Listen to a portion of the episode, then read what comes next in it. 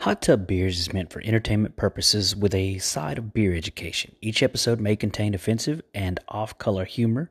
Our intended audience is people 21 years of older who love beer and laughter.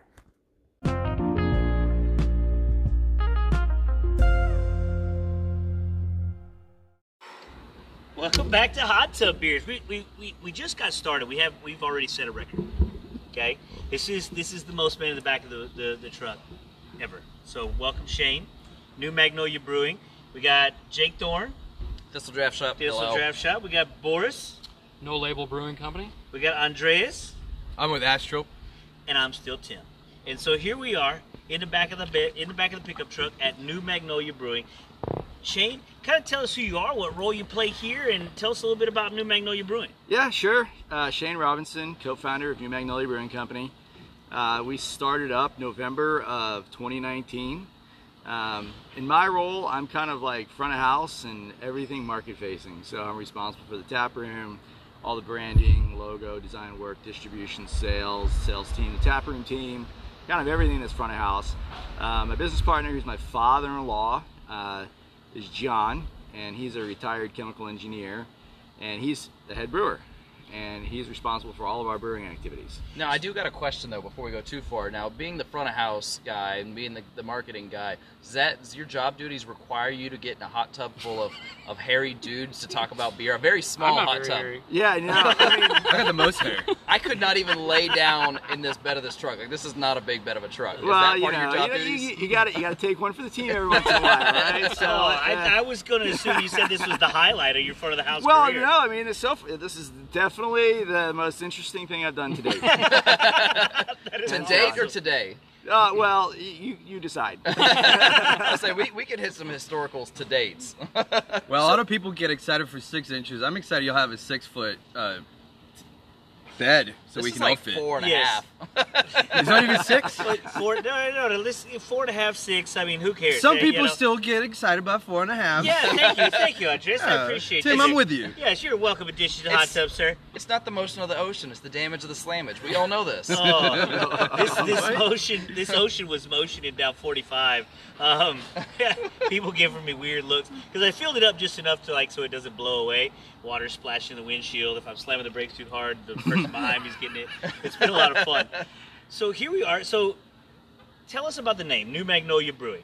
Yeah, sure. Um, we're an homage brewery to the original Magnolia Brewing Company that existed from 1895 to 1935 downtown Houston on the Buffalo Bayou.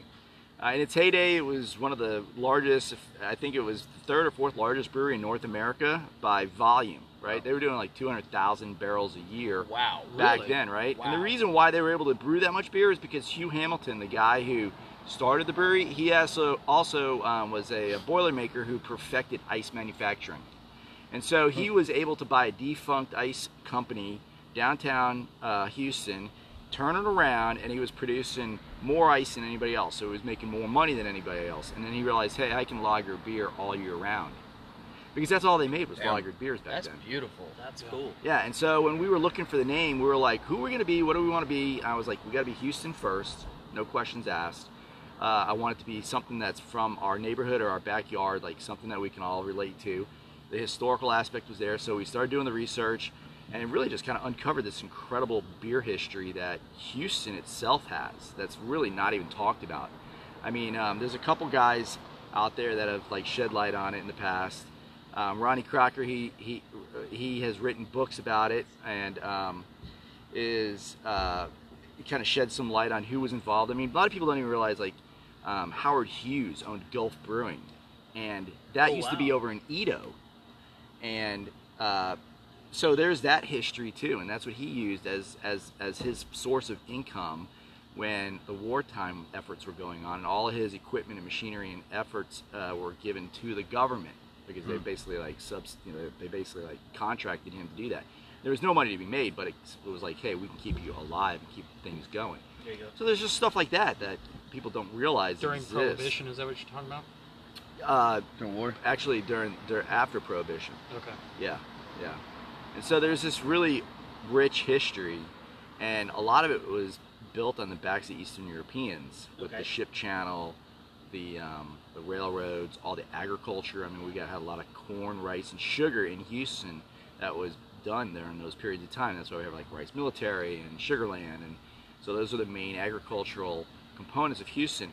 But it was Eastern Europeans who really did all that work, and their beer influences are sprinkled out all over the state of Texas, like Pflugerville, and you get Germantown here in Houston. I mean, you got all these little pockets and all these Czech lodges that exist everywhere. So it was that was like what our driving force was. We're like, let's let's be historical. Let's be Texas first. Let's be Houston first. Let's bring back the glory that was once here, and tell the story again. And so we feel like we're now um, tasked with telling the story through our through our lens and kind of bringing back some of the past. That's why we, we like doing lagered beers because that's a nod to the history of it. Oh yeah. Um, we have a really cool announcement that I could be making for the first time publicly with you guys. That's we do a lot of firsts here on, Yeah. on hot tub beers. You'll get to know that. Yeah, yeah. First time five guys were in such a small space and water and Yeah. Correct. outfits. Yeah. That's our first first of the Five day. guys, one tub. Five guys, Oh, one tub. that is that is it, the voice in the background is our marketing director. Uh, Her name is not Nancy. Her name is not Nancy. Uh, I thought did- that was what I was here for. I came to apply. You came to apply as Nancy. Are you willing to legally change your name to Nancy? If that makes me an American, Yes, and you have to Google any. any do I got to check take that- anybody else's last name as well? No. No, no, no, no, no. First name Zoli. Yeah, we're just gonna leave you as Nancy. Nancy Castillo. it's got a ring to This it. rolls right off the tongue. So, I, are you familiar with Nordic brewing at all? Oh my god! So we're gonna skip Nordic Brewing for just a moment. Well- hey, I have a quick question. So, the, in in because I, I love this history that you're bringing back. So, in in developing this, did you run into any of the original family that owned the original Magnolia Brewing and kind of like that? Because I, I don't know, that fascinates me. Well, so yeah, I mean that's kind of the, the, the punchline of the what the statement I just made a minute ago.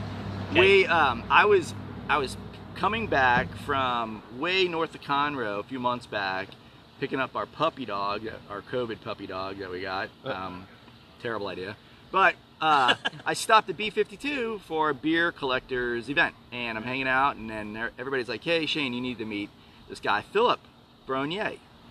Philip Brogniez, grandson of uh, Franz Brogniez, who was the head brewer for the original Magnolia Brewing Company back then. That's awesome. So we got talking. That is badass. We got talking, and I said, "Hey, look, you know, I would love because we're a historical brewery and homage brewery to your, your grandfather's brewery that you were that he was a part of."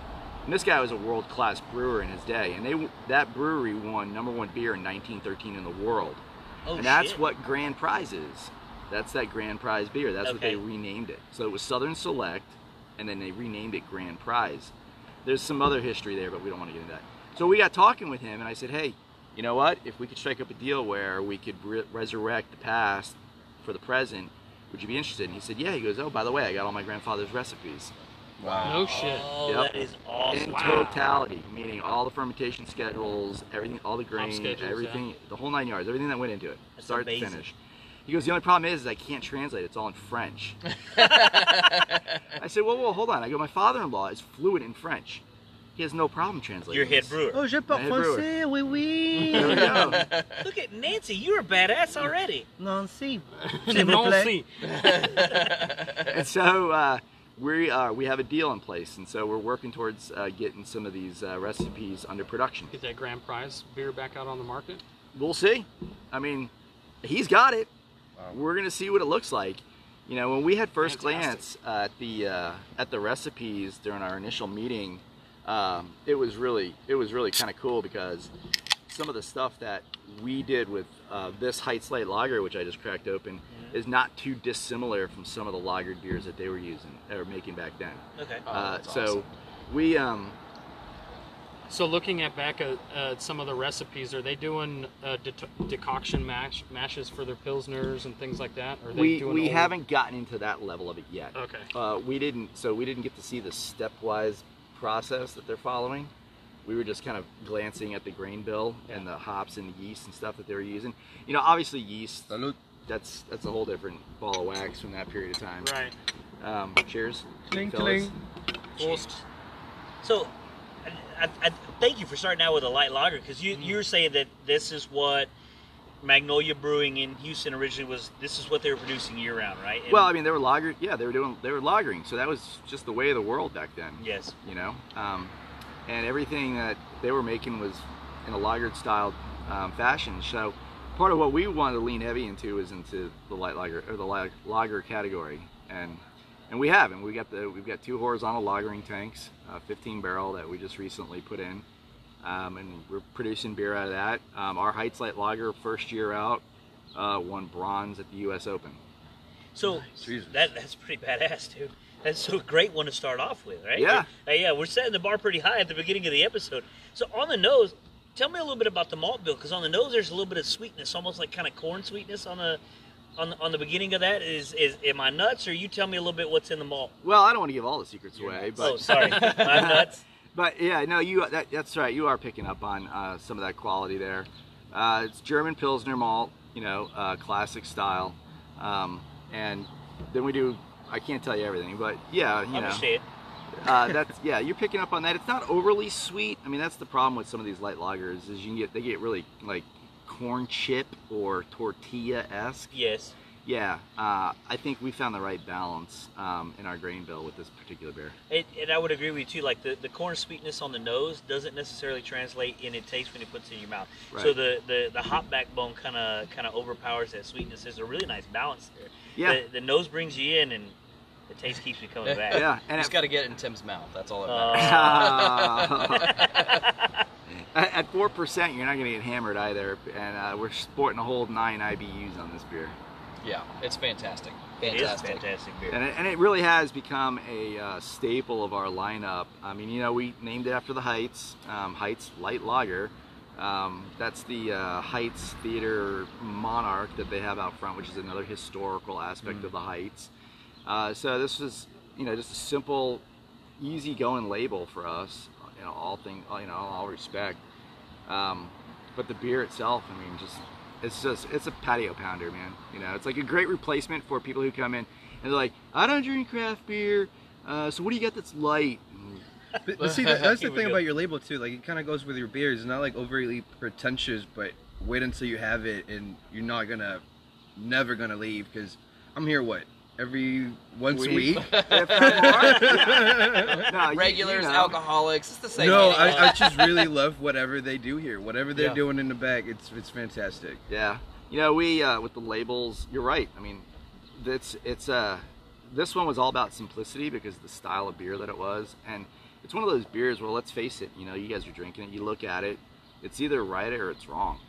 yes. You know, and um, we landed on just the right balance in this particular beer. and that's something we've talked about a lot on the on the podcast is about smaller brewings producing lagers and the amount of time that it takes in the tanks, the amount of time that you're going to have to devote to it, especially with a small capacity brewer, right? You, you know, how much of a risk is that to come into this as a young brewery and say, I'm going to devote a lot of this tank to lagering because that's the brewery we're paying homage to.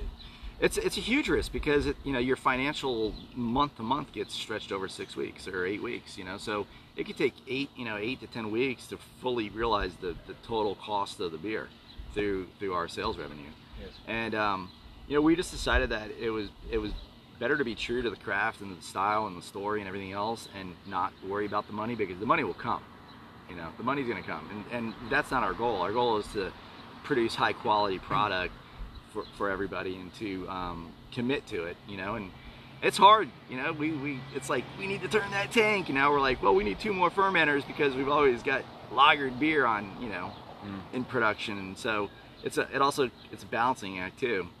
You know, Yeah. and it's hard to commit to it because a lot of guys just want to make that ale so they can make that money Yes. and they can just like keep rolling through IPAs and and I think it's also important that we were able to show our depth of you know brewing capabilities you know and, and we spend a lot of time on our water I mean our water profiles are rebuilt um, from start from scratch every time we brew you know we rip all of our we rip this crappy Houston water down to the basics Like a Burton Burton water. yeah Yeah. yeah we, we strip it down and start over and John as a chemical engineer it's Yeah. like this is just this is just, it's just the chemistry set for him Right. yeah, so he's easy, That's- that's easy to fun, do it. Yeah. That's pretty cool. How is it working with your father-in-law? We have our moments. we have our moments. I mean, you know, I'm not gonna lie. I'm a, I'm a, I'm a driver. You know, and I'm, I feel like we're just on a bowling alley that's got bumpers, and we're just bouncing off the walls until we knock some pins down, and then the next frame starts. Yep. and that's how we're doing it. And John's John's approach as a chemical engineer is to eliminate all possible wrong answers. Mm-hmm. so sometimes I'm already down there going, "Come on, come on, come, come to me, come to me. I'm, I'm, we're fine. We got, we got this." And he gets there, but you know, he's retired, so he's, he, he goes at his own pace. That's awesome, man. Uh, And that's kind of cool, man. We, we've seen a lot of these that are family breweries getting started. Jake's in a family business there in Thistle. And so you, you have these bumps in the roads, but you, you see when the synergy works, it can be really successful. And it's a lot of fun to watch. And it's a lot of fun to hear other people's stories as well. Guys, so thoughts on the Heights Light Lager? Are we going straight to ratings? I will, we haven't really talked too much about the flavor or tasting or any of that yet. You know what? It's it's simple. It's fantastic. I mean, simple in a good way, not simple in a bad way. It's it's straightforward. It, it you, you're drinking beer, and I think that's kind of the big thing that, that matters. When you drink this, you're like, that's just good beer. You're not you're not overly involved in like, oh, that's nutty. Oh, that's you know vanilla. No, this is just good straight beer. Stop everybody It off. Oh yeah, please. No, I completely agree with you. There's nothing. It is, it is clean, pure, and simple. And we've talked about this before, like with with lagers, pilsners. There's not much room to hide in these beers, and Very delicate. Yeah. it there there does not seem to be flaws that are, you know, How do you deal with uh, the ambient temperature being so high during the summer doing lagers? We actually oversized our uh, glycol chilling system. oh, okay. Yeah, so I mean, if you were to take a look at our um, our brew house, so we have a we have a two head um, or, or two, two cooling unit system that oscillates between the, um, the, the the cooling zones, and then it's uh, our trunk lines are four inches, both our supply and our return line, and then we have an inch and a half supply to each tank. So we're able to keep our temperatures on the tanks at between 28 and 31 degrees. Inch and a half. That's nice. Big. Yeah, so it, it, it Really? going in, and then I'm telling you, Tim Tim got a little self worth out of that one. we started at Oh, I mean, six. that's. I mean that's. I just got a confidence boost. That's good. All right, go Yeah. ahead. Sorry. and then well, it'll it'll uh, reduce down going in and out of the tank. But the idea is to move as much fluid in and out as you possibly can in order to keep your temperatures where they need to be. You know, I, I always marvel when I walk around, go around town, or go to other breweries, and I look at how they like did it themselves, but they're using PVC for the supply, and you're supposed to use CPVC, which is a, uh, a temperature rated.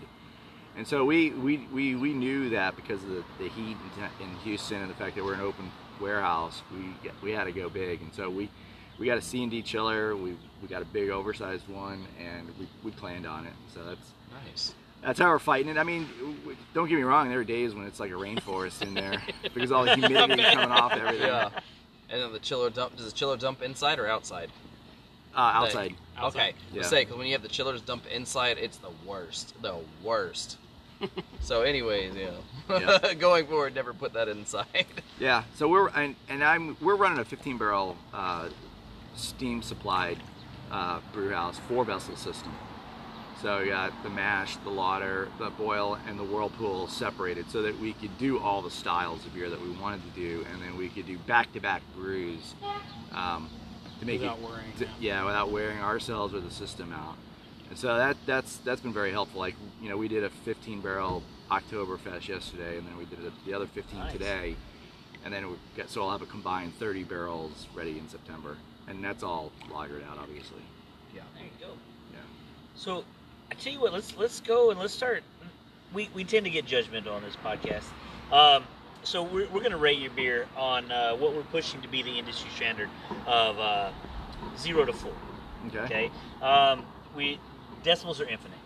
So it, it, the, the rating is, is, is arbitrary, but but not at the same time because we we, we assume we're smarter than everybody else. This is the uh, this is the hot tub collective, um, as it's otherwise known. And so I'm going to go ahead and get started, and, and, and I'll jump on the jump on the boat here. Um, I, I really enjoy this beer. This is this is like I, I love the nose. I love the sweetness that pulls me in on the nose. But when, when I'm tasting it, the the hop profile is really really balanced with whatever with the malt that, that's in there.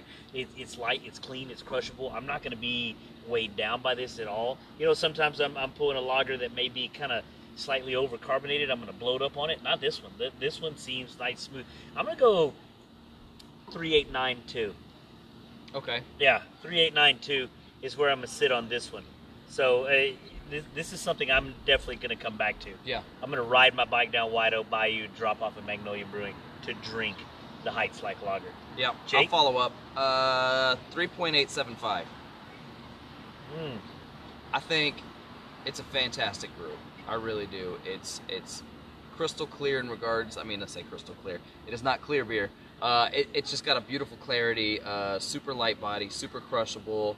Just the right amount of carbonation. Um, 1010 would drink again, but I'm giving it a 3.875. Yeah, I'll go 3.752. Oh, I just like to the go a little bit higher. I like the two on Yeah. the end there. Just a tad bit higher. yeah.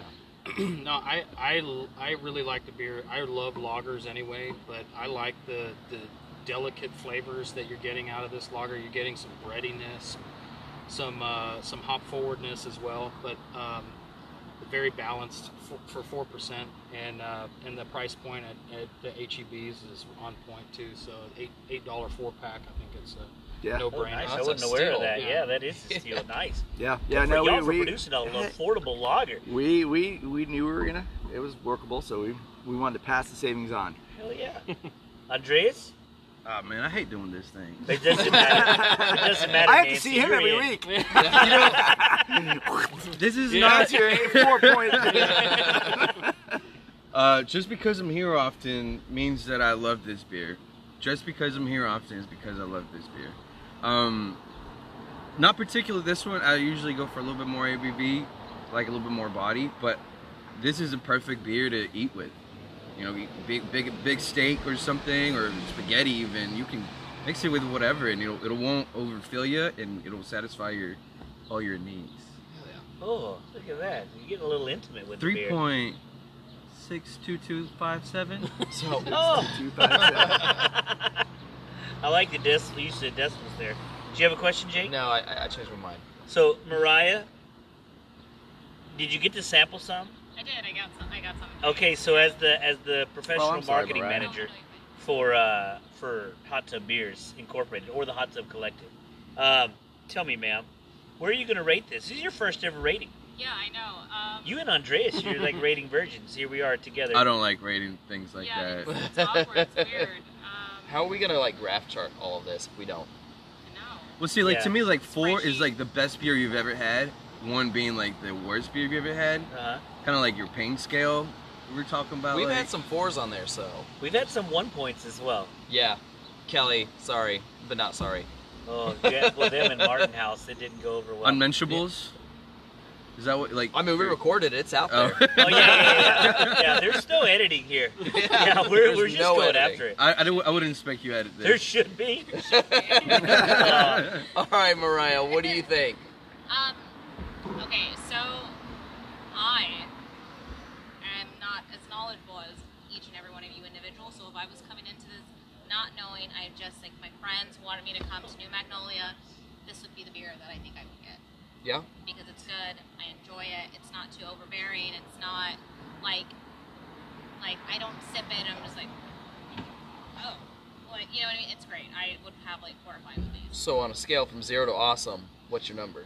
It would be Or four, zero to four. yeah. three point seven seven seven seven seven seven. Ooh, seven repeating. That's Yeah. the first. That's the first repeating decimal that we've had on there. Kelly tried to do three and a third for for one last week, but he refused and and just rounded it to six. so yeah, three point three three three six because he did what they did. So I'm proud of you for standing up. Because it's good. Because it's approachable. Does that make sense? Yes, That's absolutely. What you're trying to get. That's It's a good first beer. yes. Yep. So so Shane, you don't have to rate your own beer, but what I want to ask you is, so four being perfect, this is exactly what I wanted out of this beer. Um, and and zero means like you know I don't want to produce this Don't beer drink again. it. Right. Where where are you with this? Is there room for improvement, or is this exactly what you want as long as you can keep it consistent? Uh, I, you know, there's always room for improvement in all beer. Uh, it doesn't matter what you're making or how proud of it or how many awards you've won. I mean, I think that's the that's the chase that we all love in the beer industry is that you can always find something a little bit better to do to it. Um, you know, I I love the beer. Don't get me wrong. There is a. Um, I'd, I'd I'd like to get it a little more carbonated. You know. Okay. To give it that like super crisp quality. Um, but you know that's here we are drinking out of a can and out of suppose out of a keg out of a keg. Um, but I mean I I uh, thanks, sir. Yeah, I mean that would be really all I. I mean, this is always like either the start of my night or the end of my night. Nice. Yep. Oh, Honestly. I love night enders like 100%. that. You know what I mean? Like you know you went too far, but like Yep. also I'm not stopping now. That's perfect for that. Yeah. That's uh, My Uber's on the way, so I got an extra 10, 15 minutes. Yeah, and I know I don't need a double IPA. So what we're passing around now, Shane, is Our the first sponsor. Beer of Texas. And they haven't sponsored us yet, uh, because Lone yeah, Star, Lone if you're Star, out there yeah, listening, sponsor us, you fucking cowards. So bet you won't. Cowards. So here we are with the National Beer of Texas, and so we do this, eh, you know, to cleanse our palate, right? Okay. This is Okay. old familiar. This is old familiar. This is like high school, college, sneaking a beer. This is. Last weekend. I think every What are you week this summer. Yeah, yeah. So the, the question I want to ask you, first time in the hot tub, and and also Andrea's first time in the hot tub. What is what was In your a hot Lone tub. Star? What was your Hmm. what was the one that, that you remember growing up as a kid, sneaking that beer, going out? You know, it, it sadly it started with Keystone Light. hey man, been there, done that. We've all been there. There's no shame. because we were, you know, we were ballers in high school. We were like, I drank, I drank a case of Keystone over the weekend. and, you know, that's what you could impress the ladies with, I mean, I- three percent over like six $12. gallons. is- right? I mean, my mom would give me a twenty on Friday, and I would be able to eat McDonald's twice, once on Friday. I mean, once on Friday, once on Saturday, and have a case of Keystone. with how much? Twenty bucks. 20 bucks. How old are you? But no, you don't have to. Inflation sucks. um, yeah, 20 doesn't go very far anymore. But uh, no, it, it, I think ultimately, like by the time I got to college, I was drinking Mich Light. That was like my, the one that I could tolerate. And then in college, I switched to uh, Heineken. Okay. And then, then in New York, I switched over to craft beer, and then now I'm exclusive craft. Now you're exclusive craft. Nice. Andreas, what was your Lone Star? well, I was a rowdy uh, college student out there in Texas State. Eat 'em up, cats. so you know what we do out there. You So know we the float the river. it's the Bobcat Bump, sir. It's the Bobcat. they have a name for it. Yeah, That's they- kinda course. they- it's their own like specific venereal disease. They yeah, yeah, yeah. It's our, it's, a, it's like a, our own yeast strain. Yeah. Yeah. Ah, nice way to That's bring how it back got to the podcast. beer. It's no, that's this how is I ended up at. Texas State. You're making like An Shane has never been in the ex-girlfriend, tub man. before. He's over there and you're nervous now. no, but it was going to the river. You know, uh, yes. I didn't like, um, you know, like your your your, your uh, Bud Light or you know like all those light light light stuff. And Lone Star is just Texas. You know, I have Texas on my back, Oh, so yeah. yeah. Nice. All right, Mariah, you you this first time. What was your Lone Star? What was the one that you used to sneak? Stella. Mm. Oh Mm. my gosh, Oh man. you are you're kind of a high end. Yeah, so I used to judge. Yeah. Yeah. Yeah. I'm sorry. Totally. You have to be Or- rich to get here. um, Well, she's our marketing director for a Yeah. reason. Yeah. I only get paid in beer, so that's fine with me. yes, ma'am. But no, that it was Stella just because it. I would have to like it would get you drunk really fast. I would drink like three of them, and I'd go out, and then boom, I was I was ready for the rest of the evening. Wow. Yeah, Nice. Three. I, I, I envy that life. yeah, I'm fine. Well, Shane, hey, listen, I want to say thank you at the end of this first segment for in allowing us to come and pull up the hot tub at the back of the brewery, right? Not all brewers are brave enough to do this. I'm going to say it out loud, but Shane is, and he's braver than all of you. And thank you for having us. You know, the uh, I'm sorry, uh, you, if, if you want to retract any of my statements, you can. No. No, no, keep going. No. also, we don't we don't edit. yeah, there's no editing. But uh, thank you for being willing to jump in with us. Thank you for sharing with us. Could, you know, hats off to that that lager and producing something that's that badass in a small facility and being brave enough to produce lagers at a high end when you know you need to pump out beer in order to stay alive as a small brewery. So thank you for sharing with us. Uh, thank you everybody else for coming on. We're gonna take a quick break and we're gonna be back with the next new Magnolia beer.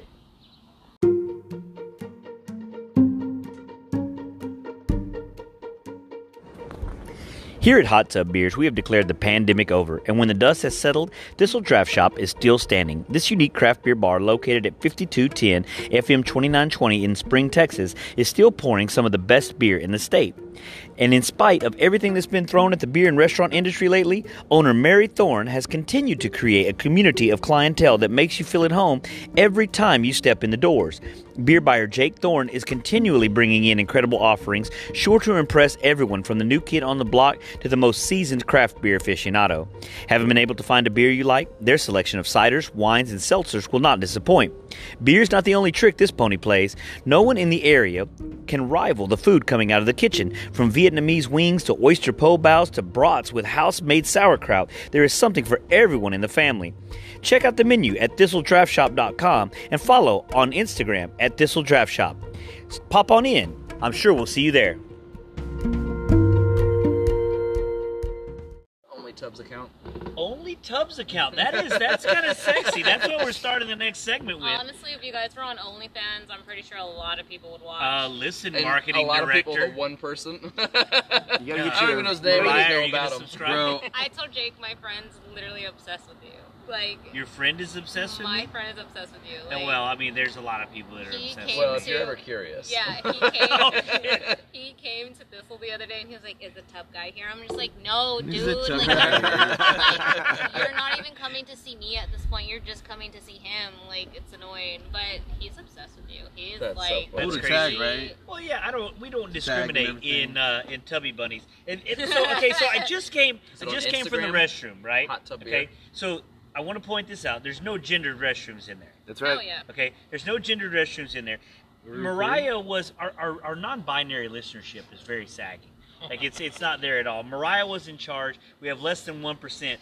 Will will bringing the podcast to New Magnolia boost our non-binary listenership? Absolutely. Nice. Yeah. We, Nice. we get a, we get a lot of credit, y'all uh, gotta get little props freaking for the uh, gender neutral bathrooms. You should because that's really amazing. LGBT. Yeah. You know, we thought about it too, but legally we're not allowed to have non-gendered bathrooms. in spring. That makes sense. Wow. Really? What about what about in the Heights? Everything's legal in the Heights. It's the heights. Yeah. It's the Heights. You do whatever you want. There's a, there's a little thunder in the background. I like it. Would yeah, this is the uh, we have uh, Very ominous. we have pulled, pulled the uh, hot tub underneath the, the awning a couple times, but this is we're out in the open. Anything could happen today. We're exposed. We were completely exposed. I mean, I guess not completely, right? I've Well, got you my know. shorts on. Facts, I mean, baby. but but those of you that can that are at home and you tubby bunnies, you can imagine. Um, so that yeah, that's one thing good about the podcast, right? It's all in your head. It's like reading a book. You can picture me naked if you'd like. You're welcome. So, All right, we need to start. Did you start recording already? oh yeah, yeah, yeah. Oh, I'm, I'm shit. recording. We're, we're on. Yeah. We're on. Oh yeah. that, those are some of the more fun. Again, moments, there right? is no editing. yeah, there- no, no, no. This You know how is many times he there. does that to me? So we're gonna go into the next beer. Okay, so this is Italian Pilsner, correct? Yeah. So explain us the, the tell us the name, tell us the story behind this Italian Pilsner. Sure. So uh, this is called Ennio Pils. This is our Italian Pilsner. Uh, we actually did this beer last summer during COVID, um, just trying to like just try it out, see what it was what it was going to be like. And um, we were so we were really truly ahead of the curve, and all the other breweries that have since come out and do it. Uh, but why we call it Ennio? It's for Ennio Morricone, the uh, the producer. He used to do the Italian uh, spaghetti western movies, Nice. right? And so that's an image of Clint Eastwood, who who Ennio actually like Allegedly. Allegedly. made, made allegedly, yeah.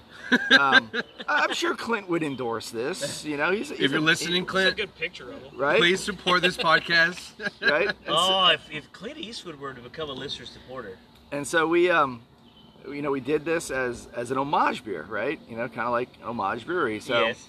uh, it's it's turned out really well i mean it's just a great you know german based pilsner malt profile that uh, then we'd hop up and um, with uh, german hops um, i'm not going to say what because it's also super well balanced um, really light and easy drinking but it is it is a pilsner you know and so this is part of what we you know we're putting out now and it's in cans um, and and there goes our motorcycle. There's a motor. This is part of the fun of the podcast. We have the Eureka Heights runners running by. Oh, she's New Well, she just gave us a New glance. That does not look Yeah. happy. Some some people think get our humor, some people don't. What's up? Hey, What's up, Mark? And we and we have and we got occasional motorcycle and pickup trucks and well last week Yeah, we had a pick guy in a motorbike just driving up. Yeah, we had a lot of fun stuff last week. So tell me how does a Italian pilsner differentiate from other pilsners? What what makes it Italian? Dry hopping the beer. So Italians, you know, they like it light and easy. Um, they're not big into the malt profile and the hop profiles that the Germans traditionally like to have. Uh, so they prefer their their uh, they, they prefer their beer uh, dry hopped, and so that's what we did. We we brewed this up and then dry hopped it. with German hops. So uh, yeah, with German hops. Yep. Is there such a thing as Italian hops? Uh, yeah. Um, I don't know any off the top of my head, but So they're Yeah. fairly warm though, aren't they? That's Italy. I don't know much about Italy. That's why I'm asking. Italy Well, I climate's mean- fairly warm and dry, right? it's they they grow dra- grapes there. You know? Yeah, but So, you know, you're talking about. Uh, depending on the. I mean, I'm sure they have the environment for it. If you can grow grapes, you can grow hops. grapes. I mean, we can grow we can grow hops here in Texas. Like first-hand account, you can. The question is, do you want to use them? Is what I'm saying. Well, that's that's the real question. Yeah. Right. Yeah. Um, do you want to use your hops? On So- the nose on this one, there's there's there's a lot. The, the sweetness isn't there. That was on the Heights Light Lager. There's a very floral hop bouquet, bouquet, bouquet yep. on the on the nose of this one. Yeah. So it's much more. I'm sorry, did I cut you off? It's mu- you, I, Everybody's talking at the same oh time. no no. No, we're good. It's okay. No, I- I I- wasn't saying I'm anything. sure a I'm sorry, trained Shane. nose could pick the hops out. My nose can pick the hops out. You say Boris probably could pull it out. Bor- Boris Boris probably can't. Well, German Boris is hops. German. There's only a couple of hops. German, well-known German hops. Saaz, I would probably say is one of them. Okay. I mean, at the end of the day, I don't guess hops. We went over that in the Yeah, label. I just I won't do it. Even if I'm 100% sure I can't, I won't. So, Boris, being born in Germany, do you have an innate ability to uh, identify No. German hops? No, not at all. No. Are you No, but I countrymen can guess 'em. disappointed in you? Those taxes don't do that. Huh?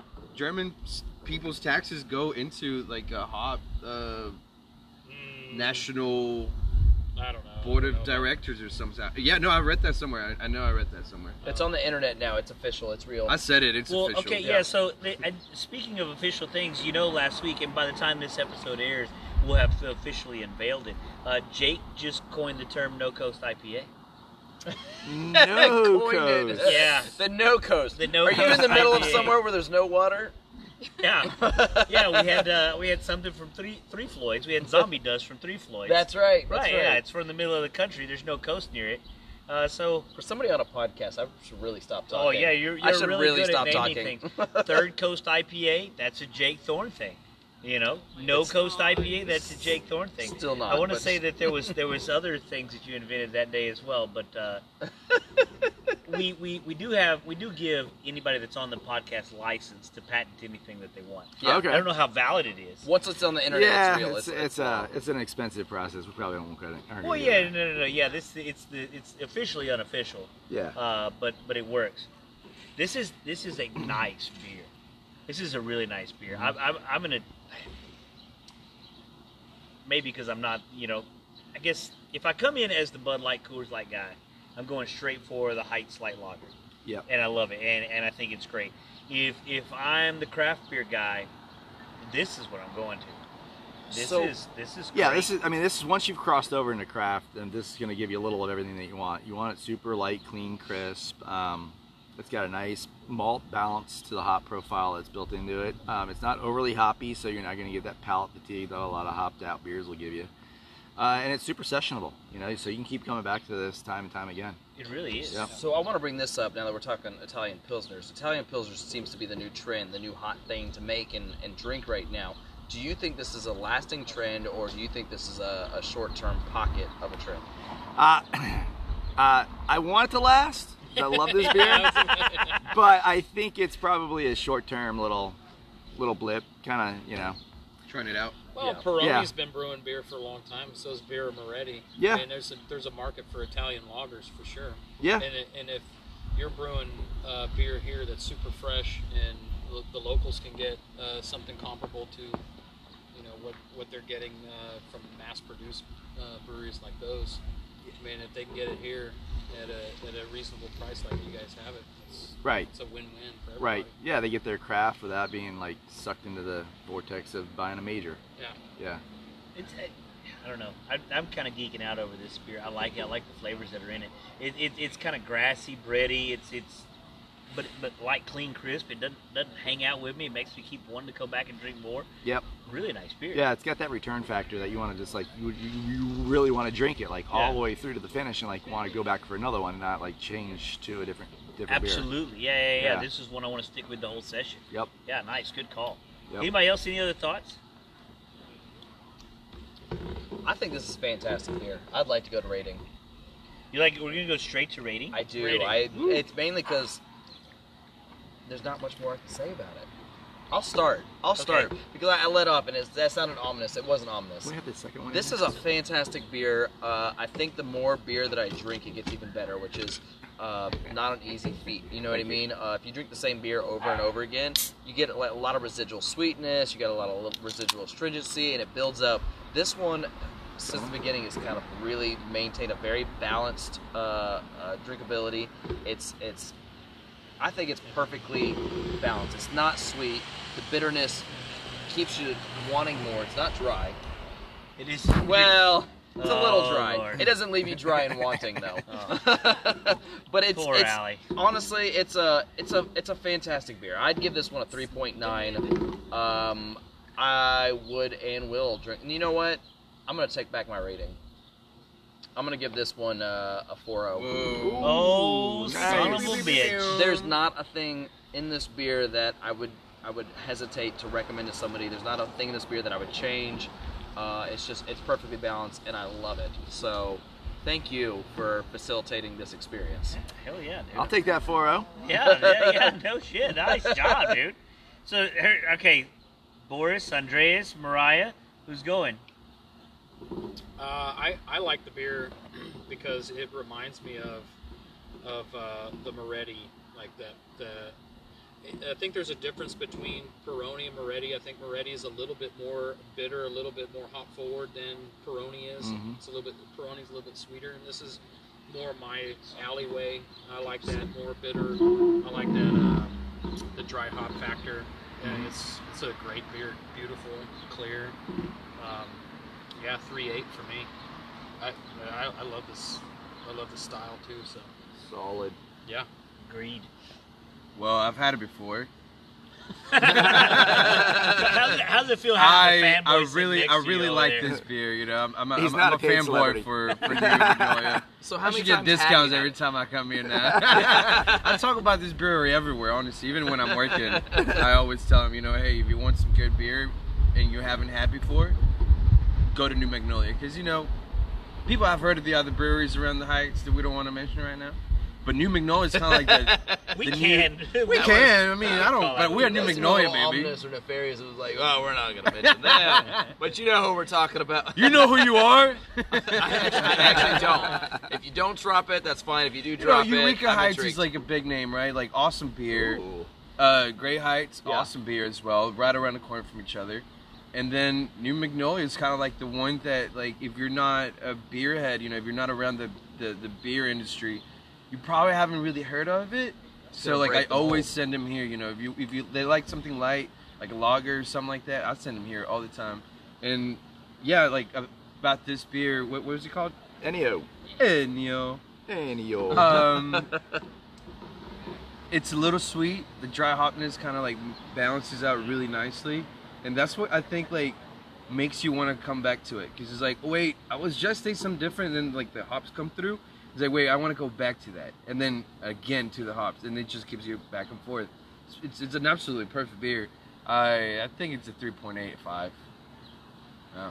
Three point eight five. Nice. I'm, I'm gonna stay strong with my 4-0. Y'all can, y'all can. I've had y'all better can lie beer to y'all, though. Look, y'all can di- lie to yourselves all you want. It's an amazing beer. No, So- No, no. So that he just said the optimal thing there. The optimal statement. I've had better beer here. Mhm. Meaning, Oh. meaning there is a four So the oh. 4-0 might be coming later It, do- in the it does exist in our in our lineup. There's a couple It does. Multiple four O's. 4-0s. Somewhere There in the a couple tap room, you gotta 4-0s. find out. That So is guy the- has the official Eureka Heights shorts. Yeah, actually, once you pass like Those are 50, wait, Casey was just telling us if it's like 40, 40 run club visits, you get the official Eureka Heights Oh, shorts. yeah, that guy's or it might have pro. been 20. I don't know. It's a lot of miles, more He's than I probably wanna like on his second run of the route. Uh, Everybody's he's just running he's their first trailing run. behind all these other leaders here. No, That's no, what I I'm think- saying. I think he's probably already lapping It's the done it amount once. of Yeah, times he's you come lapping in. them. Yeah. Yeah. In fact, he hit the outer loop, the inner loop, and now he's on the second inner loop just to catch up with them on the, the second pass. Mariah, do you want to go first? Or you want me to go? Um, You're uncomfortable judging, but we got to get you out of your box. I'm box. very uncomfortable judging, but I will say. It's um, just too bad. This is a judgmental as, podcast. As soon as I tried this, this is something that my friends aren't used to craft beer. But this is something I will take for dinner. This is something that I will tell them like, hey, like you need to try this. you need to try this. Put this is in your mouth. Phenomenal. Like it's very, very good. And again, it's very easy to. Um, it's a great first introducer to craft beer, and I, I love it. I it's super easy. It's something that you you give to people like, hey, like let's go to New Magnolia. You got to try this out. Like they're great, and then you you know gradually go to everything else. It's it's so good. I wish I had more of this. Luckily for you, you We- can we get can more arrange of that. this. Yeah. Yeah, it's so Adorable. good. It's so good. I wish I had more of this. You should have seen the eyes, just putting it out Yeah. on, the, on the mic. Por favor, signori. You are the most adorable member of the podcast. right Oh, now. without a doubt. Yeah. I mean, you guys are like shirtless in a hot tub. No way. not, not, not to say you're No a shoe in, but you got five ugly guys in a Uh, small pool of Well, water. speak for yourself, ugly. I am. I'm I sorry. think there's three ugly guys attracted. in here. Four ugly guys. Listen, He's got psycho. Yeah. listen, let me tell you, the the uh, lunch ladies love me. Tim has more lunch tubby ladies bunnies and crossing me. guards. You know, I have never been hit by a car by when I'm when I'm crossing the street with a crossing guard.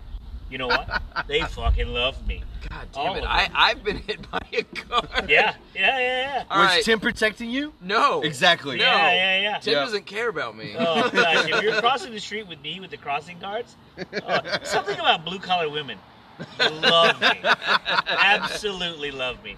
So I, I'm gonna go ahead and rate.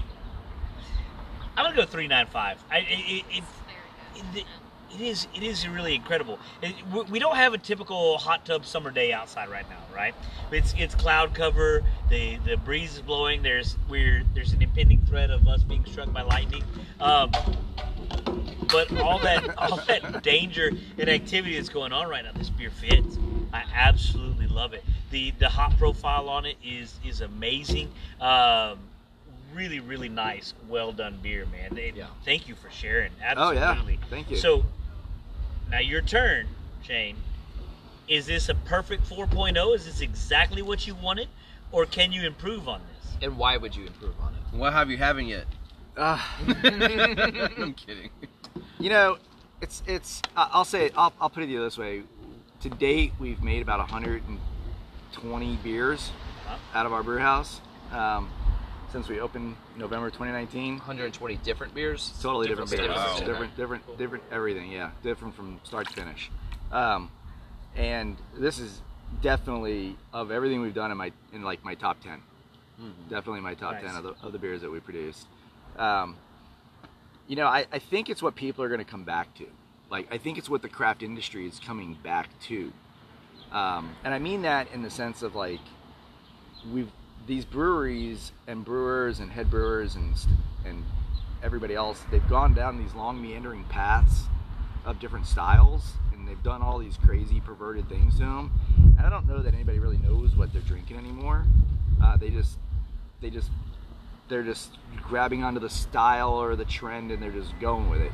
Uh, I think this is the kind of beer that people will gravitate to and like reflect on for a long period of time.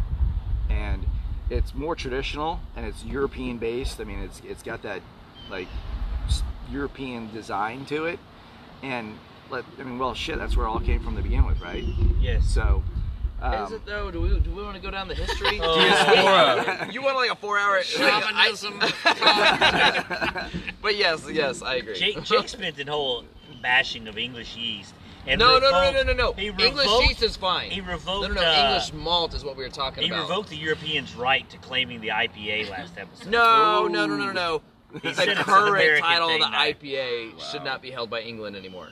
Well, there's American IPAs, Yeah, Yeah. yeah, yeah. right? According to the style guide. Put a lot of Which words are in my just mouth. extreme versions. Yeah, Put yeah, a yeah. That's lot right. of words in my Yeah, mouth. well, yeah, I'm gonna Correct. keep No. Yeah, English yeast yeah. is, is legit, man. I, I, I just want to know how hardy it really is because they go through some shit. It's the English malt from the what uh, 1600s uh, ish. It was just poorly done, and once industrialization and all that stuff, malt became like we realized how much how far we can go with it instead of throwing it on an open fire for nasty, smoky, over the top, burnt flavors with no sugars, Grodziskie's. Uh, I just I feel like there's more you can do. What were you? What were you hinting at? We're gonna get to what you're hinting at just a little bit Grodziskie's. later. We're gonna get into Grodziskie's. Oh, so did we? Did we even let you get to the point and finish? Yeah, it? yeah, please. uh, what I mean, no, I think this is definitely got all four dimensions that I would define a beer by. Um, because in my mind, I rate beers on first, second, third, fourth dimension. Yes. Uh, and this is firing on all four of those dimensions. And what are your four dimensions? Uh, hops, uh, well, first off, like clarity and quality, and then it's the malt, the hops, and um, the overall like flavor profile. Nice. And so this has just got kind of all that. Well, thanks, man. Thank you very much for sharing with us. Again, an, an incredible Italian pilsner uh, that we that we've been able to try. We're, we're, we're two lagers deep into this episode. Um, we're gonna come back. We're on the verge of Jake getting into his Nordic ag junk. I think he really wants to ask you if you have magnolias in your beer and if they get you closer to Valhalla. And we'll find out in the next segment. I threaten Okay. I threaten my parents all the time you with threaten it. your parents? I threaten them with you better treat me right because I'm the one who picks the nursing home. The other two, they're not picking it. That's me. oh, I couldn't do that. I'll take care of Mary. You'll take care of Mary. Oh my Oh. you better tell John that. You heard it here, Mary. He's paying. I'm still picking. really quick, someone came in, one of the regulars came in. I've never seen this man before in my life, but he goes up to Mary and he's sitting with Sunny, and he's like, "Hey, yeah, I came in and I tried to hit on you, and you respectfully told me no, that you're married." And he was like, "And I, I tried again when I came back, and you just weren't for it. So I knew you were actually really married because you wouldn't want to go home with me." And Mary was just like, "Cool." Yeah, I mean, yeah, that's how that works. I am married. Yeah. I did not mean it like that, old creep man. I did not mean it like that. How are y'all doing? Right? I have my swimsuit on. Can I jump in? I- Yeah, come yeah, you can actually. Yeah, get on in. Well, if you had one thing to say on a podcast, what would you say? Introduce yourself first. Elizabeth. oh, we're live too right now. Yeah, yeah, yeah. We're rolling. Oh, Elizabeth, Shane's wife. Stopped in. She was out doing a beer delivery to the Czech Lodge. I told you guys. Nice, Remember, nice. Yes, stocking the snack shack that they have out there. Cool. So, What's your favorite beer here? The tropical splits and the Tropical Roselle splits. are my two favorites. Okay. Tropical splits. I I really pushed hard to make sure we got that back in can. Tropical splits. All right. I'm gonna have to try it next time. Yeah. Next week. Perfect. Yeah. It's actually Here. perfect poolside beer. So what you want to do right Oh. here, it'd be kind of perfect for. Hmm. Nice. Noted. Well, great meeting you. You too. See y'all later. You know Bye. what? I do have to say this: we've never got a brewery owner or brewer's wife in the hot tub with us because that's where the real dirt comes out. That's where the tea happens. Well, Kelly, Kelly jumped in. Kelly's wife jumped in just uh, just like your wife. No, no, wife. no, in though, because you know Oh, yeah. all Oh, yeah, yeah, barriers, yeah, you all like barriers break down once you're this close to a bunch of people. All the barriers are broken down. Yeah, yeah. That's that is one of the fun things feel about very this. It's like, vulnerable. yeah, yeah. You feel vulnerable. yeah, but you like it though, don't you? Uh, it's okay, Boris. We me tickle you with my toes. You've been doing it all day, man, for about an hour and a half. So Okay. okay, so, you- so Where- where's that wife, foot going? Yeah. your Feels wife, good. did It's fine. you Far just enough. say in the butt, Mariah? I'm fine. Mariah, listen, I thought you were the tame one on the podcast. Here you are I talking am- about no, toes I in am- people's I butts. am, I am This this is a safe for work podcast. Oh, safe for It's work? not. I don't, yeah, I don't know if OSHA would approve of what we're doing. No. In a, in a thunderstorm? In a thunderstorm drinking beer. Yes, OSHA. What's your uh what what what's our rating on safety? Yeah. Uh, you know, honestly, like Zero point zero. when I, when you first brought this like to my attention, I, the first thought that went through my head is like, what would my insurer say? Well, we're we're writing off Big Tim's fat no. we're writing off Tim's auto insurance. So well, we're not driving around, so we're gonna be okay. Knock on wood. So, Shane, tell us what we're drinking. Tell us the name. Tell us uh, tell us the story of this beer. Hella Pils. So, leaning into this whole uh, Pilsner um, movement that we're kind of like putting together here at the brewery, uh, we decided to like do a vertical on it. And so we started with the Ennio. I mean, we, we you know, obviously we started with with Heights Light Lager, and then um, we actually do a really good Czech Pilsner too. Um, it is. Yeah, it is. Hot Tub Beers podcast. Look us up.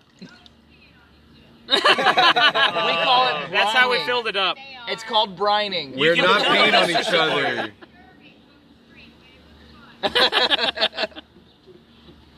Oh, that, was, that was a lot of like uh, fun, but also fuck you kind of uh, attitude. we we, I would we get a Put- lot put your of blinders uh, on. Mixed interest. reviews? Yes. interest is what I like to call it. so we have some guests walking up, That's hilarious. checking it So out. if you have one thing to say on a podcast, what would be the one thing to say? We don't edit. we don't edit at all. Podcast. Hot tub beer. Hot tub beer. Yeah, well, cold, Yes. cold tub beer in the off season. Don't eat yellow snow. Don't eat yellow snow. You heard it here first from Sean. Sean, Sean. and Nikki from the Heights. Sean and Nikki Sean and from the Nikki. Heights. Have you had New Magnolia's beer yet? Yeah, yeah, Right yeah, there, yeah. yeah. Yeah, yeah, yeah. So we got a, a four out of four rating. Is this your place? This is it's Shane's, Shane's place. place. You've been here. yeah, Yeah. yeah. Absolutely. I got Uh, yeah, I like that beer here, yeah. So if you're gonna rate the brewery in front of the brewer, in front of the owner, scale of zero to four. Four is this is the perfect neighborhood brewery. Zero is I'm gonna burn it down when the when it shuts down. What is it gonna be? That's quite a range. yeah, that's It is, sadistic. yeah, we Bipolar, don't- bipolar rating. Down here and- Say, yeah, about it. Come by Friday night. Okay. Nice. Yeah, Right on. 3.2. Yeah, it's, it's definitely, yeah, we Yeah. love coming over here. I mean, We've just been If I put AC in the building, would you give me a four? what's that? If I put AC in the building, would you give me a four? Nah, it doesn't really bother me too much, but Okay. I would dig like uh, definitely yeah, some live music would definitely be awesome. And uh, You love music. um, this is great. everything you got going. Yep. Uh, I'm not too picky. You give me a cold beer and a football game to watch. I'm pretty happy. Nice. Well, we, we, Alright, we have live music live music on Friday night this week coming up tomorrow night, Yeah, yeah. um, six to nine, and then uh, we got the sports package on all the TVs, and we're putting a bunch more TVs in. yeah, right on. Nice. You heard it here first. Yeah, You right. heard it here first. Well, thank y'all so much. Thanks for Yeah, joining. thank y'all for stopping by. Cheers. So I feel like now, now that it's been brought to my attention, we need to have a hot tub beer band. I thought you were going to say I a do not disturb this, sign, but that's another I one. mentioned No, no, no, no, disturb. song. Song. I can actually, you know what? Let's get Joe to write one. Well, Trevor, Trevor started on a jingle the other day. He was like jingling things off. Mariah, you just rolled your eyes No. at Trevor's jingle. I said it out loud. It's on the podcast. Trevor. What was wrong with Trevor's jingle? I was rolling my eyes at the color that they just picked. I was never rolling my eyes. I Uh, the timing was off. Yeah, oh, the Yeah. timing was off. Allergy. okay, Mariah, you have an allergy to Trevor's jingle? no, I want to hear it, like as you sing it. Now. I don't. I didn't memorize it. You'd have to ask Trevor. Hot tub beers wherever you're near. That's pretty good. Bring So back to a health bathing bills. suit here. Oh. Cheers. That works. That's Anybody it. ever splash anybody in the pool? Yeah, it's called hot tub applause. Nancy, you're fired. Oh. So the, the Hella Pils. Tell us about. Tell us more about. It. Oh it. yeah, yeah, yeah. So we, you know, we were going down this path of creating all these um, new pilsners, and um, we were like, let's kind of create our own like style. So it's a west. We call it a West Coast pilsner, and it's basically like just a nice traditional pilsner um, that we just hopped up with Azacca and Citra. I, I, want to say it though. Go ahead. You heard Go it ahead. here first. Yeah, yeah, yeah. West love it. Coast Pilsner. We're innovators and pioneers. Here. I, I, but I, I, I really love that you said that out loud because it made it click for me. Because on the nose, there's a lot of pine, like a West Coast IPA, but but it's clean and crisp like a pilsner. Yeah, we took Nice two of our favorite. We took two of our favorite things. I mean, I think there's right now like a gravitational pull to the West Coast styles that are like coming back in strong. Um, and but then also everybody's like, oh, it's summer, so let's just it's all pilsner, you know, pilsner this, pilsner that, summer go. You know, that's how the summers go. And so we're like, well, let's just do a mashup. You know, let's make a really good, clean, crisp German pilsner, and then just hop it up. And so we did. We threw some Azacca and Citra in there. Um, so, you know, obviously the Citra tone is kind of like what pr- is pronounced on the hop profile. But I mean, to me, like this is the perfect alternative to a big, heavy IPA Yeah, this time of the year. That's a good call. You know, I can agree with that. Yeah. And Because for a while there, there was this like uh, IPL that was coming out. You saw people Oh, I doing these love EPL IPLs. lagers. I Well, love them. we, And I we did one that was huge. Did you? We did. Where is it now? And are we gonna do it again? We tabled it because it was severely misunderstood. I will not misunderstand it. So if I you make 15 barrels of it a it, pale ale or something. People are like, I don't understand. What do you mean it's a pale lager? It's such a beautiful style, though. It really is. It and I, is. I It's think cool. I think it is our duty to get that style into people's hands and let them understand the difference between an ale and a lager, and why the IPL will beat out the IPA any day. So that's our next next. Hmm. That's Oh, our I next. said some big words. I said some that's big words. Pretty hardcore. Hello, my name is Jake. I am the antagonist. well, when we do Midas Swell, which is our IPL, India Pale Lager, Okay. we'll bring you guys back in and we'll have another. Oh hell yeah, Tub dude! We would absolutely love to come back for that. Yeah, because that, that I'll be honest, that's one of my favorite styles. I love the the hop profile, but of, a, of an IPA, but the the flavor, the clean, crisp mouthfeel of a lager. Like when you put those two things together, I get kind of a chubby.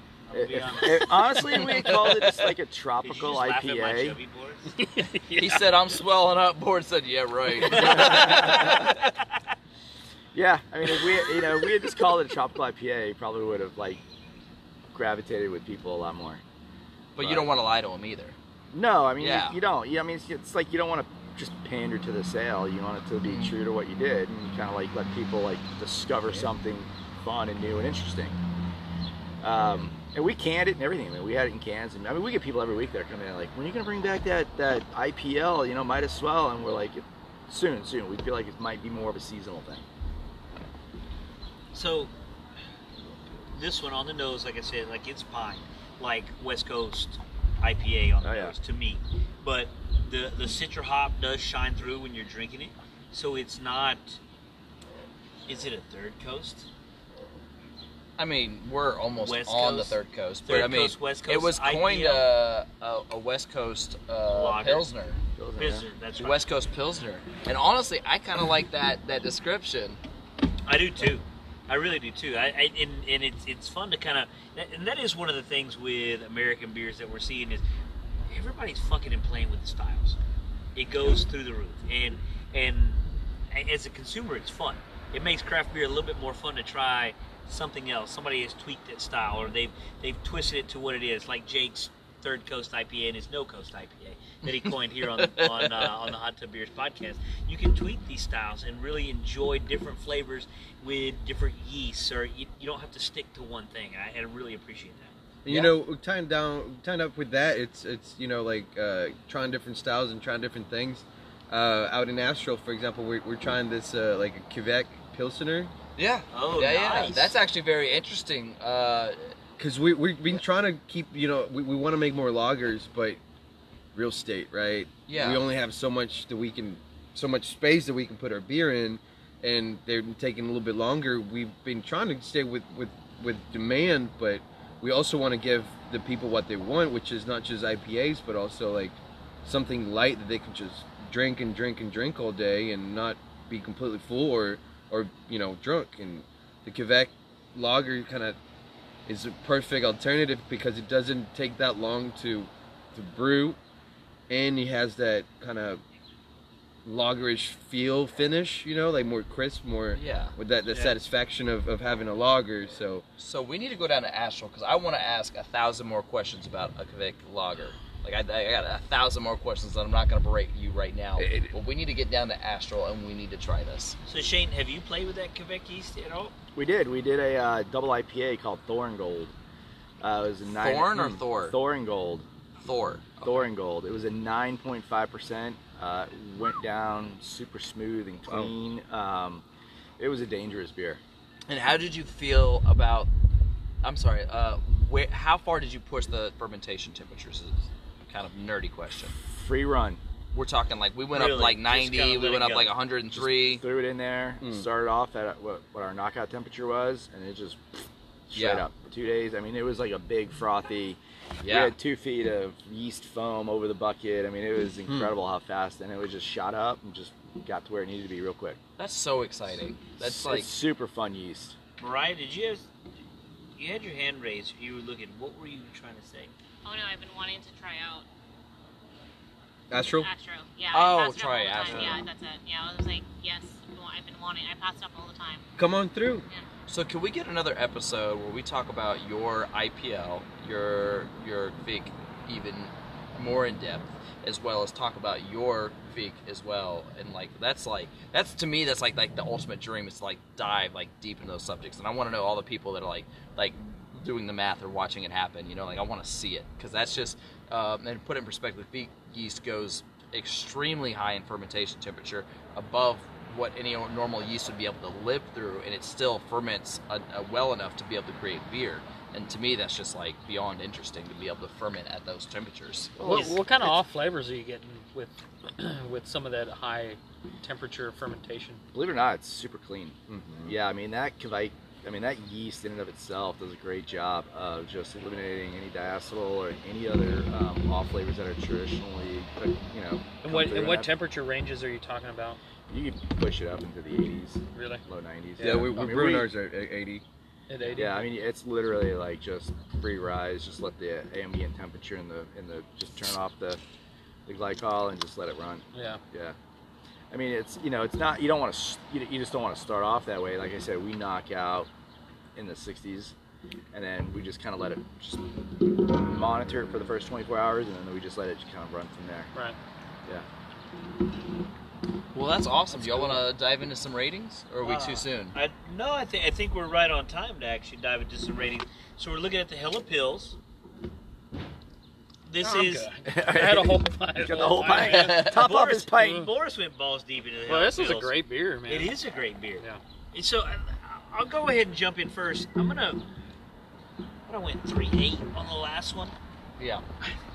This is this is a little bit higher than me to me. I'm gonna go three Really? three nine five on this one. I it, it, I like the nose. I like the pine flavor on the nose. Um, and then when you taste it, you there, there there might be a little bit of back note of the pine, but maybe that's reaching for it because I smell it. But there's that citra hop that's coming through on it that that really hits home with me. But it is just like the rest of your lagers, super clean, super crisp. I mean, I, I, I will say this, and we talked about it a little bit during the break. For a s such a small brew house to devote that much time to doing lagers and doing them well, this is this is a fucking treat. Yeah. It Yeah. really is. Yeah, I don't mind following up with that. Um, boy, it's a freaking good beer, man. It's a special beer. It's a good beer. Um, I honestly, in my opinion, I think Ennio is better to me. I think the Italian Pilsner was just so much more. I hate to say the word approachable. It, it, it makes you want to come back more than it makes you want to approach, if that makes sense. Like, you don't want to stop drinking it. This one is fantastic. I could drink this all day. Uh, I'm going to give this a 3.8. I mean, it just overall, I love it, man. I love me a good lager. This is done right. Uh, perfect bitterness. Uh, it just, it really comes out fantastic. And to be able to coin West Coast Pilsner, I think nail on the head. Uh, Yeah. You get plenty of pine. Uh, You heard it here first. yeah, it's just, it's fantastic. It's well balanced. Boris? I go three seven five. I I uh, I like the beer. Uh, I had it earlier before we started, and um, I kind of fell in love with the beer before uh, we talked. We started talking about it. It's it's really good, man. I um, it's crushable. It's easy going. It's one of those beers that it's for the for that uh, Budweiser drinker that wants to levitate to something that's not like necessarily a, a crazy beer. This is a perfect balance between, uh, no, not necessarily an introductory beer, but uh, a beer that people can can cross over with a little bit more. And uh, I, I love it. It's great beer. Good Cool. stuff. Thank you. Thanks Mariah? for sharing it. I, I love it. I thought I was in love with this one, but it's definitely it's, With the Ennio, Yeah, I like the, it better than the Ennio, to be honest. Yeah, Yeah, it's, it's very it's very good. So I'm I'm minority. I'm, I'm interested to see how this goes. yeah, it, it's, Is it's that are very you good. racist? what? Because I'm minority. Yeah. I don't. You can't be racist. I racist don't think if you're a that's- minority. No, I don't think I don't think systematic Yeah. racism is is cultivated. I, am, I apologize, preferences. Shane. I apologize, Shane, for Jake's minority comment. Go ahead, Mariah. Tim, I swear to God. um, however, it, it, I, I love it. I love this a lot. Like, I think I, I thought I was in love with this, but I am. I I read on the can that um, it's hella tropical. I don't get too much tropical from it, but I will still rate it Citro. like 3.7. I I love it. Like, it's very good. Nice. Very, very good. This someone who knows nothing. You Andreas. don't know nothing. I, I really enjoyed Citra with uh, on the West Coast uh, style IPAs, and as I said earlier, you know, like I like a little bit more ABV, a little bit more like body, I guess. So this is something that I will be probably drinking more than say the the first one we had, the Ennio or No, the heights. Heights. Heights, Yeah. yeah. which was a fantastic beer. But this this is still like when you when you smell it and when you when you drink, it, there's a little bit of sweetness to it, and as as, as, as you know the tropicalness of it, I guess it's uh questionable. no, but you can still you can still feel a little bit of that. The I, I think it's like orangey maybe. I don't know. A little citric. Yeah. I like it a lot. It's West Coast tropical. There we go. Right? I mean, the tropical. land of land of, of citrus. So, how close to perfect did you get this beer as far as your standards are concerned? I love it. I mean, I, I, I, knew that when we put this beer together that it was going to not only do well like out of the tap room, um, but once everybody got a, a look at this label design that we did, which is just traditional West Coast color scheme. Um, got you, you got a skateboarder just doing a longboard down a long hill on uh, mountainside with the ocean on the other side of it. You know, just Is that so- where you're from? Are you from California? I'm not. You're not. No, you have no. a California You vibe there, to though, you. I, I, Yeah. have, I have that. I've heard, I've heard that. I'm Okay. from the Northeast. But do you hang ten? Really? do you hang ten? I hang ten. Okay. All right, that's all that matters. All right, he we're hangs good, we're ten. But um, ten inches. no, sorry. I mean this. This is wow. across the board, brother.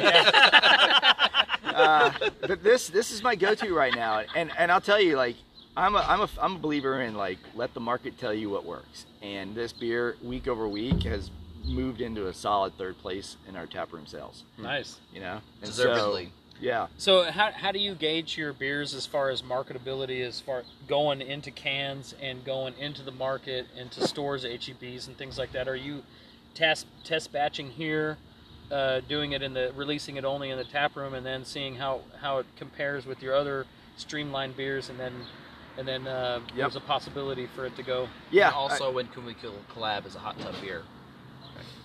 Yeah, all the all the questions. Oh, that, there you go. It was put together in the hot tub. Right. Um, no, I mean, yeah, that's how it's how it all starts, right? You got to start. You got to start in the tap room because that's our biggest um, immediate consumer-based reaction that we can get, and it's just like looking at our our sales off the tap wall week in and week out, um, looking at the velocity at which we're moving through the product. Um, w- just asking people like, what do you think? Like, how do you like this? And then, you know, we try not to, but we're, we do go to the Untappd and to the Google ratings and all the other ratings and kind of look at what people are putting out there and get a sense of where it's at. And then you know we go to the market, and some of it's timing. Like you know, summertime in Houston is when the pilsners are strong. Um, and then you know, like we at, at, go to towards the tail end of the year, you kick it off with um, with the Oktoberfest because everybody seems to be starting them sooner rather than later. yeah. So like you know, somebody somebody's going to drop theirs in at the end of the month. Let's just I, I know that's coming out, and then we'll drop ours in September. So there'll be you know August is when the majority of the other breweries will drop their Octobers. Hmm. And and then you know based on last year's reaction to Oktoberfest, it just sold through like overnight. And so you know, but but we also suffer from our own success in a lot of ways because there are times when we put out like a really good solid beer that just blows off the shelves like the first couple months we put it out, and then we put another beer out behind it, and everybody immediately is like, oh, that's my new go-to beer. And so that previous beer, like WYSIWYG, which is what you see is what you get, which is a tropical. I mean, it's a um, it's a, a tropical IPA, but um, people like go batshit crazy for that beer. But then you put these pilsners out around it, and everybody's like redirected like their attention. Which which the the the WYSIWYG, which WYSIWYG. About, has kind of a Matrix theme on the can. It does, yeah, yeah. Well, so which super Jake overthought thinks label. We're living in a simulation. Super overthought. Oh man, I forgot. Yeah, that uh, that happened on air. Yeah, I didn't mean to derail you, but Jake really thinks we're living in a simulation. Well, no, no, no. It's just the math adds up that we most likely are living in a simulation. To think that we're not is kind of ridiculous. So I, think, I think you should start a different podcast for that. no, no, no. We, we, we had a two-hour segment on how Your ridiculous. flat Earth uh, No, no, no, we don't go that far. out. no, that, we don't go that far. But with Nordic like toxicity and beer and like, are we in a simulation versus not? It makes sense. But like, that, that's not what Shane is saying here. We're, he's not saying we are or we not. Are we in a simulation? Is is there a possibility that so many civilizations have happened that think that we are in a simulation is, I mean, is the look, majority? there are days I feel like my life is a video game. Yeah. See, you know what I mean? It Are could you be. winning? Ah, It could be. I'm I'm I'm eating the yellow dots. waka waka. I've, I've heard that at a festival before. Does it mean the same thing I think it means? well, so, anyway, are you gonna anyways, take the red next pill or the blue pill? That's what we want to know. uh, which one was the one that got him in trouble? wait, wait, wait, hold on. I, I don't, I don't even know which one means what. But like, if it was to get you in trouble, is that the one you'd go for, or the one you stay away from? Hey, you only you, you, life is only as good as the risks you take. He said YOLO. Shit. Oh, I love it. This turned I love into a millennial podcast real quick. Like, we just YOLO'd each other. What the hell does that mean? I, I don't know, but You it's- only live once. Oh shit! with- come on, come on. You didn't know that. Dude, I just I just got the, I just I just learned what the gram was the other day. I mean, I know what a gram, gram. is, but I mean the gram gram is is- gram- Instagram. He was talking about yeah. a gram of weed. oh, Oh. I mean, that just shows you how they outdated sell I weed by the gram. I don't know. Uh, Well, I wouldn't know. I'm not American. I don't consent to legal things. Wait, things are legal? oh. So did you did you say whether this is one to four perfect for you or whether you can do better? uh, this is this is a Ooh. this is a three seven five for me. Three seven five for you. Yeah. It can get better, but it's it's pretty. Good. It damn can get solid. better. I think I know what I want to tweak in it, or have us tweak in it as, a, as an organization. Yes. Um, but we're gonna get there. Hell yeah. I So- love that little bit of great beer. struggle. I really do. I love that struggle with like, what do I truly feel about that? That's like, That was real thinking. this is the moment that I live for. Is literally your perspective on your your brewery's beer. It's fun, Yeah. yeah, You know what I because mean? the, I love the that. creator's the creator's uh, opinion of his own art is always Yeah. yeah. the most interesting. It's It's hard to do, It's too. hard. Like Yeah, I, I don't know, like our five listeners. I, I know the five Uh, listeners. twelve. Oh, yeah. Seventeen, maybe after tonight. You couldn't see the expression that the Shane had, but like when he was asking her, like, "What could we do? Do you want to switch it up?" He actually like looked like he he he has been thinking about it. So like Without a doubt. that's what you can get from New Magnolia. You know, like they make good beer, and then on top of that, they're like They not give a shit. satisfied. They Well, want to you do said it better. earlier. You said it earlier. You They know, give a shit. we're always going to be improving on what we're doing. hundred percent. Hell yeah. Absolutely. Pretty cool. And And another with thing, that, go ahead. another like, underlying thing about all these beers is that they're very approachable by anyone. You know, like the, the non-beer drinking can, can open up any of these beers and be a really good introduction to them. And at the same time, you know, like our more seasoned, big-bellied beer drinkers. Um, oh wow! Did I get the big belly beer? Yeah, you did. Yeah, yeah. You're big belly. I'm hairy. It, it they can still enjoy out. this beer. So, quite a so lot. we're gonna we're gonna take a break, and we come back, we're gonna find out if all his beers. Yeah, yeah. And, and all his Andre- Andreas hairier. Look, look, look. If Andreas has a lisp, it's because Tim punched him in the jaw. we're, we're gonna find out whether all of New Magnolia's beers are palatable to, uh, to fat guys. All right, we'll be back in a moment.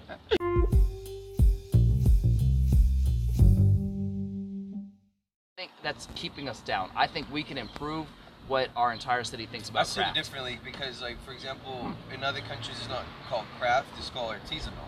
Like in Ecuador, for example, uh, I've, I've met a, a brewer out there. Actually, the owner of the biggest brewery out there, um, and you know, they call it artisanal because that sells more than just calling it beer.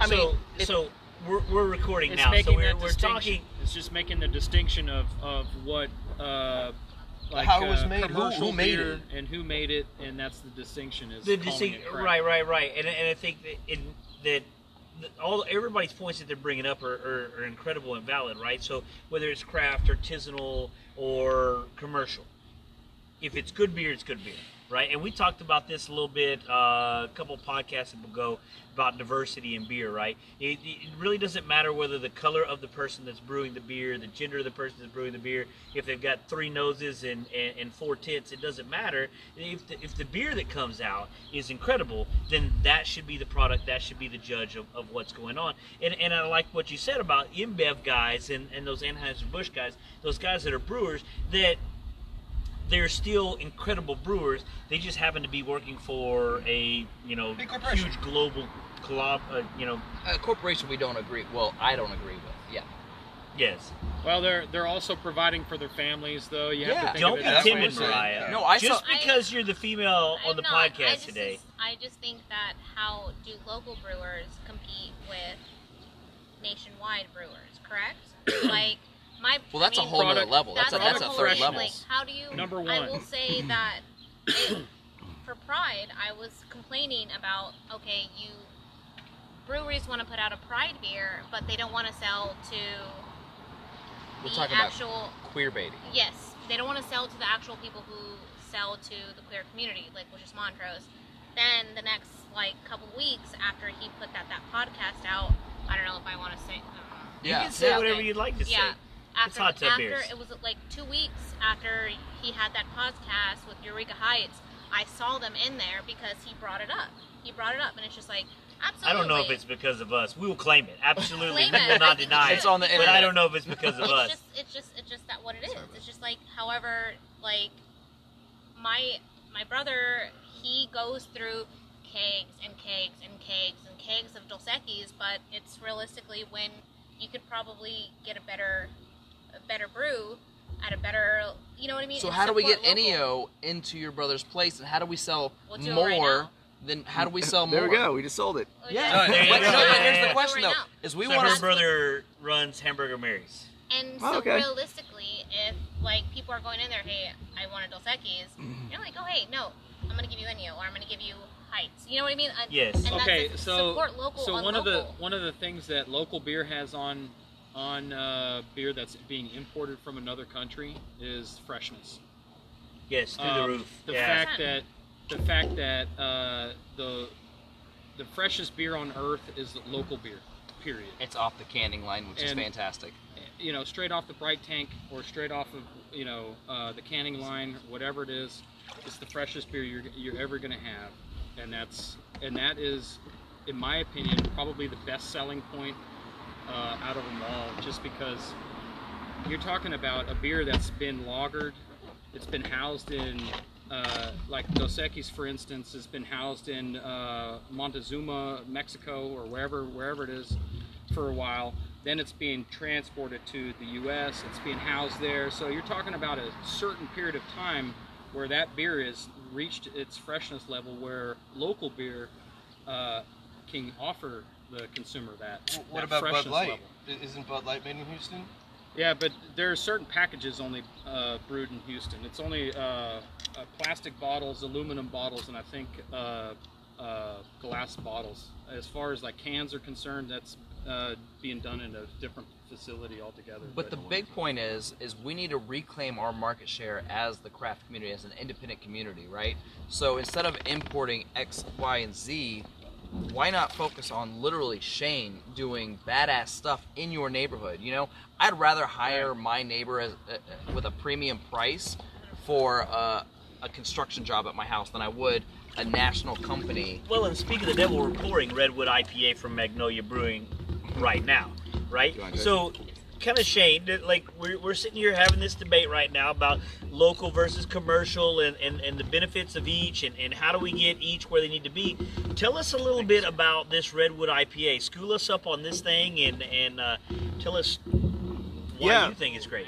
Uh, Redwood West Coast IPA. I mean, when when we like when we decided that we wanted to do an, a, an IPA, we were like, let's go back to the traditional way that IPAs were made back when Sierra Nevada was coming up in the 90s. And Okay. we literally modeled this after what we thought like the original like Sierra Nevada from 91 would have tasted like to us with modern technology, modern times, the whole nine yards. And so we put this beer together and we you know we intentionally designed it to be malt forward um, with a strong hop character uh, which is centennial and cascade you know those are those are popular hops and so it, it's pronounced on the nose and it just has that incredible like what we call flavor arch where it goes from that malt forward um, taste and then it kind of berries out on the back end with the hops. And it's not an overpowering lingering hops it's just the kind of hops that is just enough to make you want to go back and drink the beer again. So on, on, on the nose, like so, I, I walked through Muir Woods as a kid, you know, in, Yeah. in in San Francisco, and seeing all those huge redwoods, and like on the nose, that takes me back there. it's piney and resinous It is. right out the gate man It is, I man. mean- It is. It, it is sexy on the nose. and, and to us this is like the way ipas Something west coast styles sometimes. that that should start and should be the way they sh- the, the beer style should be So would you put this in the IPA battle? Would should we enter this into the, the fifth It's a segment West? Coast style, though. Oh wow. Sorry. Well, but we haven't. Okay, that's another conversation. We we did some. We did we did three IPA battles. Are you saying we should have a fourth IPA I, I battle think we instead should of have a fourth. a final with four in them? I think Redwood has has demanded that we do a fourth. Ooh. demanded strong word demanded. Those I, are I strong feel like words. Redwood IPA is in the top contenders, and it demands a fourth So- preliminary for the IPA battles of Houston. It could Well, be a- one thing. One thing I wanted to go. I'm sorry. Go ahead, Andres. the, the smell, like the, the flavor that kind of just lingers within you, it's it's almost like a really good incense. But Okay. like within you, it, it's it's amazing. It's not very overpowering though. It's it's, it's subtle. It it's is there not. though. It is subtle. This is a great introductory West Coast IPA. For those people that are scared from the pine that like coats their tongue, like this is this just this gets them in the door and, and makes them want to try those more flavors. It, it is really really good.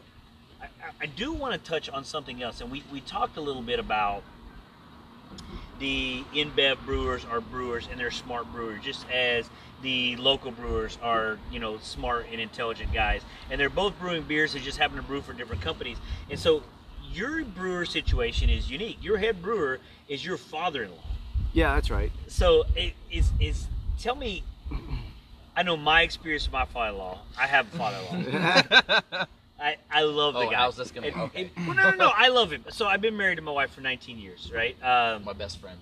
Yes, my, Jake's best friend. Jake Jake doesn't eat all of her food, and so she gets pissed off. She is she's a great cook, which is which is what- Phenomenal cook. He one of the reasons it. why I married her. Right, so I I, She's I my keep- new best friend because she went to Lilith Fair. She did go to Lilith Fair in high school. Those those stories are still coming out on the podcast.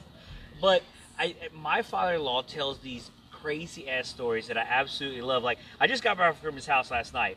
He tells a story about a guy that he knew that somebody else knew, and he got a book from them that this guy claimed to know exactly who shot JFK and had the book and wrote it. And I'm start googling it while he's talking. Sure enough, this guy. Oh gosh. Uh, now now that I'm here, Benny Estes. Look up Benny Estes and who shot JFK. There's gonna be a book.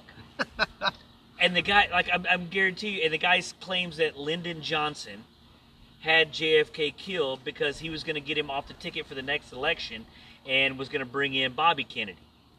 Okay, but he had these stories that matched up. Wrote a book, was from Texas, died in Abilene, right? So those crazy stories I love hearing from my father-in-law that always end up, you know, somehow grounded in truth. Working with your father-in-law, do you hear that stuff? So coming back. Coming Does back. your father-in-law preach we went way down the rabbit hole on that one We JFK did. and Well, everything. That's, that's hot tub beer, sir. Uh, no, I, I, I love the uh, I love the divergent divergent paths. Um, No, I mean, yeah, my father-in-law is a storyteller, um, who we now are all always like, really, like, are you sure about those events? Um, I like I, my wife, who's his daughter. She always said to, she always says that like when they were growing up, you never went to dad for the short answer. You went to him for the long explanation, and you went to mom for the quick and dirty. And um, that's how I like it. yeah. And so yeah, and I mean it's it's always like I, I come in with very well thought out questions from my end, so that I can get a yes or no response, and then I always have to say, whoa, hold on, just a yes or no. uh, yeah. So I mean, yeah, he's a storyteller, um, but he has that, that's his place. That's where he's at in life right now. He's you know 72 years old. Yeah. And so he here here he is, he's retired, right? And so he retired as a, from a chemical engineering background, um, doing specialty process engineering for God knows how long, 40 plus years, uh, and then 50 plus years, and then he, um, you know, goes into business with me, his son-in-law, as a head brewer, right? And he he uh, he did it. He started off. It all started with a homebrew kit in 2001 from DeFalco's Nice. and uh, Birdwell sold me that, that, that kit. I distinctly remember going in and buying it from Scott Birdwell, who owned DeFalco's. Yeah. He sold it to uh, sold it to me. I gave it to John, who was living in Mobile, Alabama. Like I took it with me to Mobile on the plane. You know, it's surprising how On many plane, people from really? Mobile live Buckets here. and everything. Yeah, I just packed it as a box for like shipping it. That is Yeah, awesome. different times, man. Yeah. Way different times. Um, carboy, glass carboy. oh no, no, I didn't. I, I didn't Early yeah. 2001 just, then. Just the two buckets and some. It didn't quite look like a bomb kit yet, Right. right? Right, So I was, they were like, "Yeah, you're good to He go." was going You- to Mobile, not New York. Yeah, I mean, what's like, going to happen in oh, Mobile, yeah, you- like, Alabama? yeah, you can take I- your, your I would just like to- knife blade on the plane with you. You're good to go. Can I introduce everybody to hot tubs? I'm now on a list. that is the first 9/11 joke we've had on hot tub beers. And so I gave, I gave him a, I, yeah. Andreas, congratulations. I didn't go there. That's just said early 2001. Yeah? Okay, cool. Yeah, yeah. Moving on. This is, this is this is hot tubs. You're on a list now. Yeah. Talking about a storyteller, though. Shane over here. I'm, I'm loving listening to you, man. Well, thanks, thanks. I mean, You're hanging out with your uh, father-in-law too much. Well, well, you know. so so you flew out all the brewing equipment and everything to brew to Mobile, Alabama. Of all Yep. places, Mobile. Mobile, and and he had just come back from living in Switzerland for two years. So His story had, gets way more in depth. Yeah. So he had had all this really great like European beer, and he'd fallen in love with it. And he came back to the U.S. and he's like, I'm gonna start making bread because he was baking bread over there, and so he was making bread and giving it away to his like friends at church and work and everywhere else. And so I knew he was like into crafting something by way of bread. And then I gave him the homebrew kit, and he went crazy. He brewed beer nonstop for the next like 10 years. And then in 2011, when I moved back to Houston, I said, "Hey, John, like I need some beer for um, one of our parties at the house for Halloween or this, that, or the other. Do some stuff."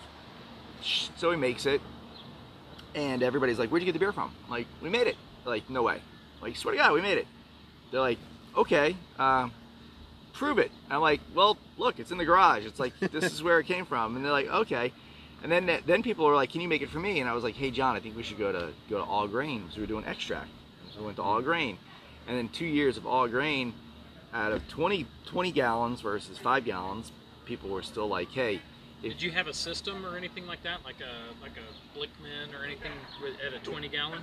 uh, Or are you doing gravity? gravity, all Gravity? gravity, yeah, All gravity? yeah, gravity on twenty, yeah. Wow. So we um, we had transitioned over to gravity, and again we're going to DeFalco's buying everything from Birdwell. And Birdwell, you know, he was the grand he's the grandfather of Houston craft beer, right? He's been around. Lo- he was around longer than anybody else, and he he has trained or taught or coached more current head brewers or brewery owners. Even if you all the way back to um, Brock Wagner, I mean, he was buying his stuff from from Scott way back in the day.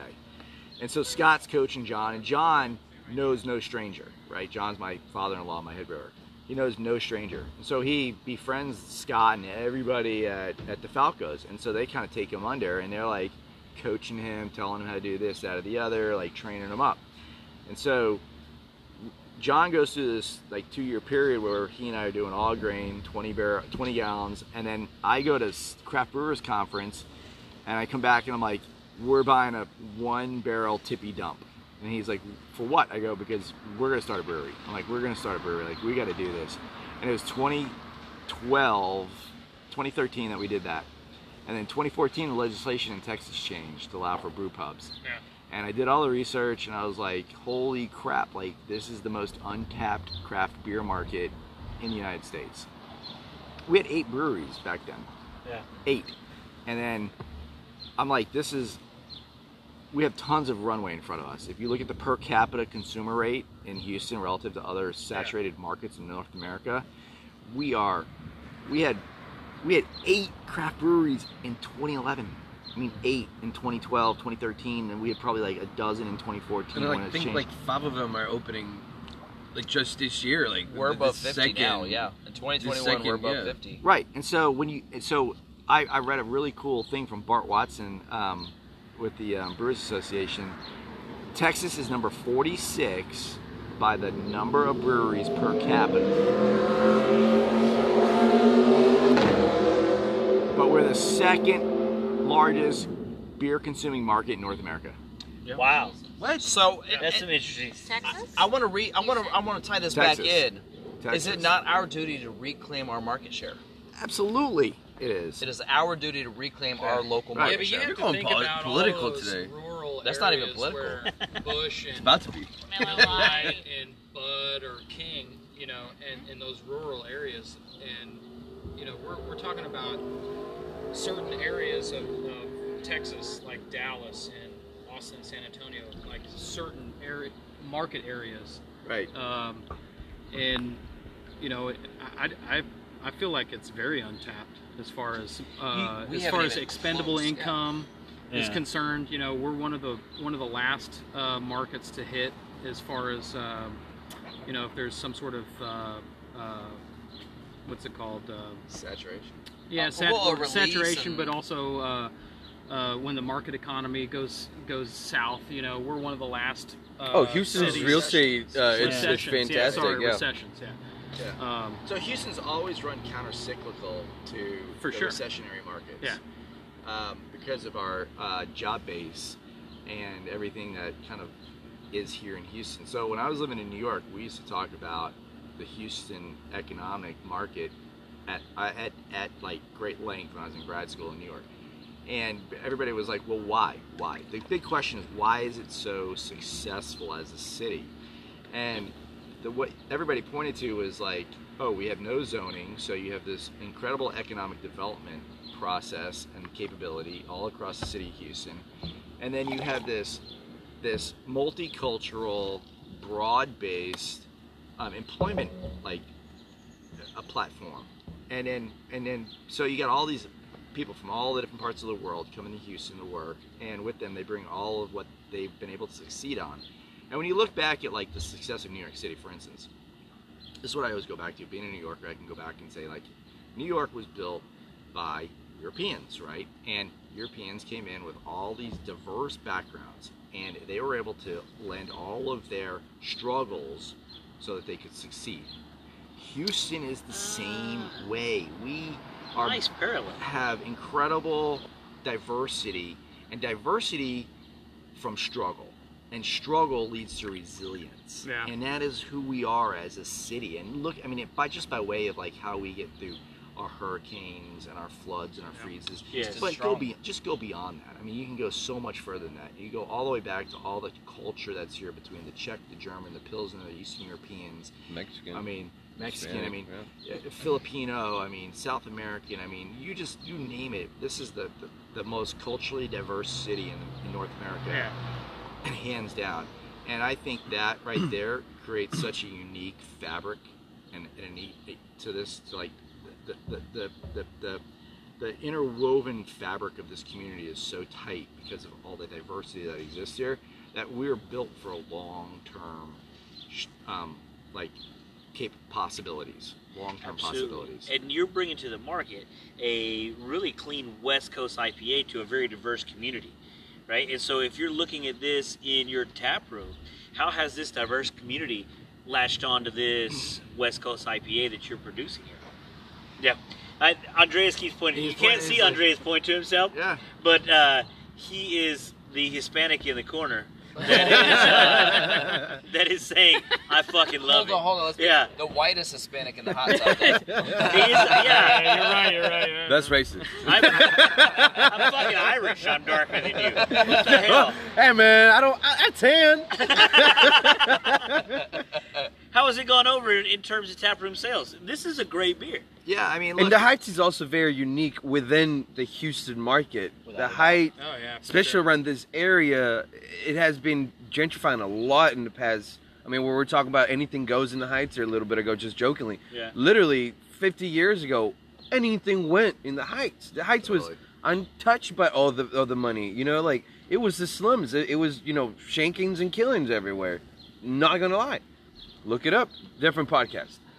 But coming back to it, you know, it's it's a I, I, I do feel that it is a little bit difficult to tap into all demographics being this deep into the heights. Oh, so you're saying so you're saying we're gonna get limited diversity this deep in the heights? I do, I do think so. What do you think? As, as the guy who's behind the the the, the I'm a taps? nobody though. Why? Because it because of money? Because there's money out here. It's who Or- or lives money- around or here, money right? Coming it's in. about the But it's- economic factors about people who live around there. Yeah. but That's I, what it is. I will I will say that like if you want to go live in West U, you know who your neighbor is. If you Yeah. want to go live in um, over there in, in River Oaks, you know who your neighbor is. You want to come live in the Heights, you're you're seeking adventure. You're you're open minded, and you have a different like. I mean, we, It's true. I mean, Yeah. I look around and I have I have a Hispanic neighbor. I have um, neighbor neighbors of all ages, all all cultural backgrounds that Yeah. live right down the street. Indian, Asian, I everybody. saw a hooker How on crutches cool on the way here. right. And, There- there's- but, there's but you don't diversity. stop. But I don't. I didn't. I kind of wanted to stop and, and I have a five pool. Yeah, yeah. I don't. I, you know, it, was- it When's was the last weird. time but, you've but been I in a don't. But, cold but, tub. but let me let me say let me say this. Like I don't like we look around the heights and we don't see anything other than a neighbor. and okay. that there's And- and- there, and there in, in essence is what we want to hear. you- you go you go to West U and you see color in the in in in one of the stores and you're like, oh look, we're diverse. Yeah, that doesn't make you diverse. West that U is its own little bubble of. But I mean, the bubbles own- exist everywhere. Its own police department, its own everything, and Right. I do I do have to agree with with. Um, you know the Heights is very diverse, and as much as I cannot afford to live here, and I'd love to live here, uh, it's still very diverse. And I think at least we have you know some symbolism of progress at this point. You know, outside of West U, because West U is kind of its own. Well, I, th- I think I think I think the point coming back to it is like, it, it, and correct me if I'm wrong. What I got at is like diversity doesn't necessarily have to do with what you look like and the color that you are, right? Because you can go to West University and you can see tons of different color, but it's not going to be very diverse, right? So I can come here and or you know pick a spot. You know, we're, we're picking on the heights because we're in the heights right now, right? But our, our, our color doesn't determine our experience. Your, your the way that you grew up, your economic factors, right? Uh, I, I don't know. I, w- I was brought up as a biracial kid. Like I'm a half Mexican, half half uh, half Irish. forget? right? Yeah. Yeah, you well, no, forgot. McGuire. You're a yeah. McGuire? yeah, that's very good. yeah. God bless the Irish. So, it, but I was always told when I was growing up, you're not you're not Mexican, you're not white, you're you're Tim. That's all you are, 100%. right? And and so that's that's the that's the mantra I've, I've taught to my kids. My kids like they're people asking what they are. They're like, well, I'm TC, I'm Liz. Like we don't give a shit. Like we are who we are, and and that that being taught to me as nobody else gets to define your experience except for you is huge. I think we get caught up in allowing other people to define our experience. right. Does that make sense? Totally. Right. And, and so I think from from what you're saying here in the Heights, like y'all seem to have this unique community where nobody defines your experience by your color of your skin. We're we're all here. We're That's neighbors. it. That's it it. doesn't matter. We're a here. community. We're And- building and, a and let's drink some great West Coast Redwood IPA Redwood while IPA. we're at it. You're here. Did I say did I say it wrong? Can I get a? No, that's. Salud, Nasravi. Salute. All Just, So uh, now we are we are 24 minutes deep in this in this segment. We gotta rate it. We gotta rate it. Be quick. I gotta hit the head.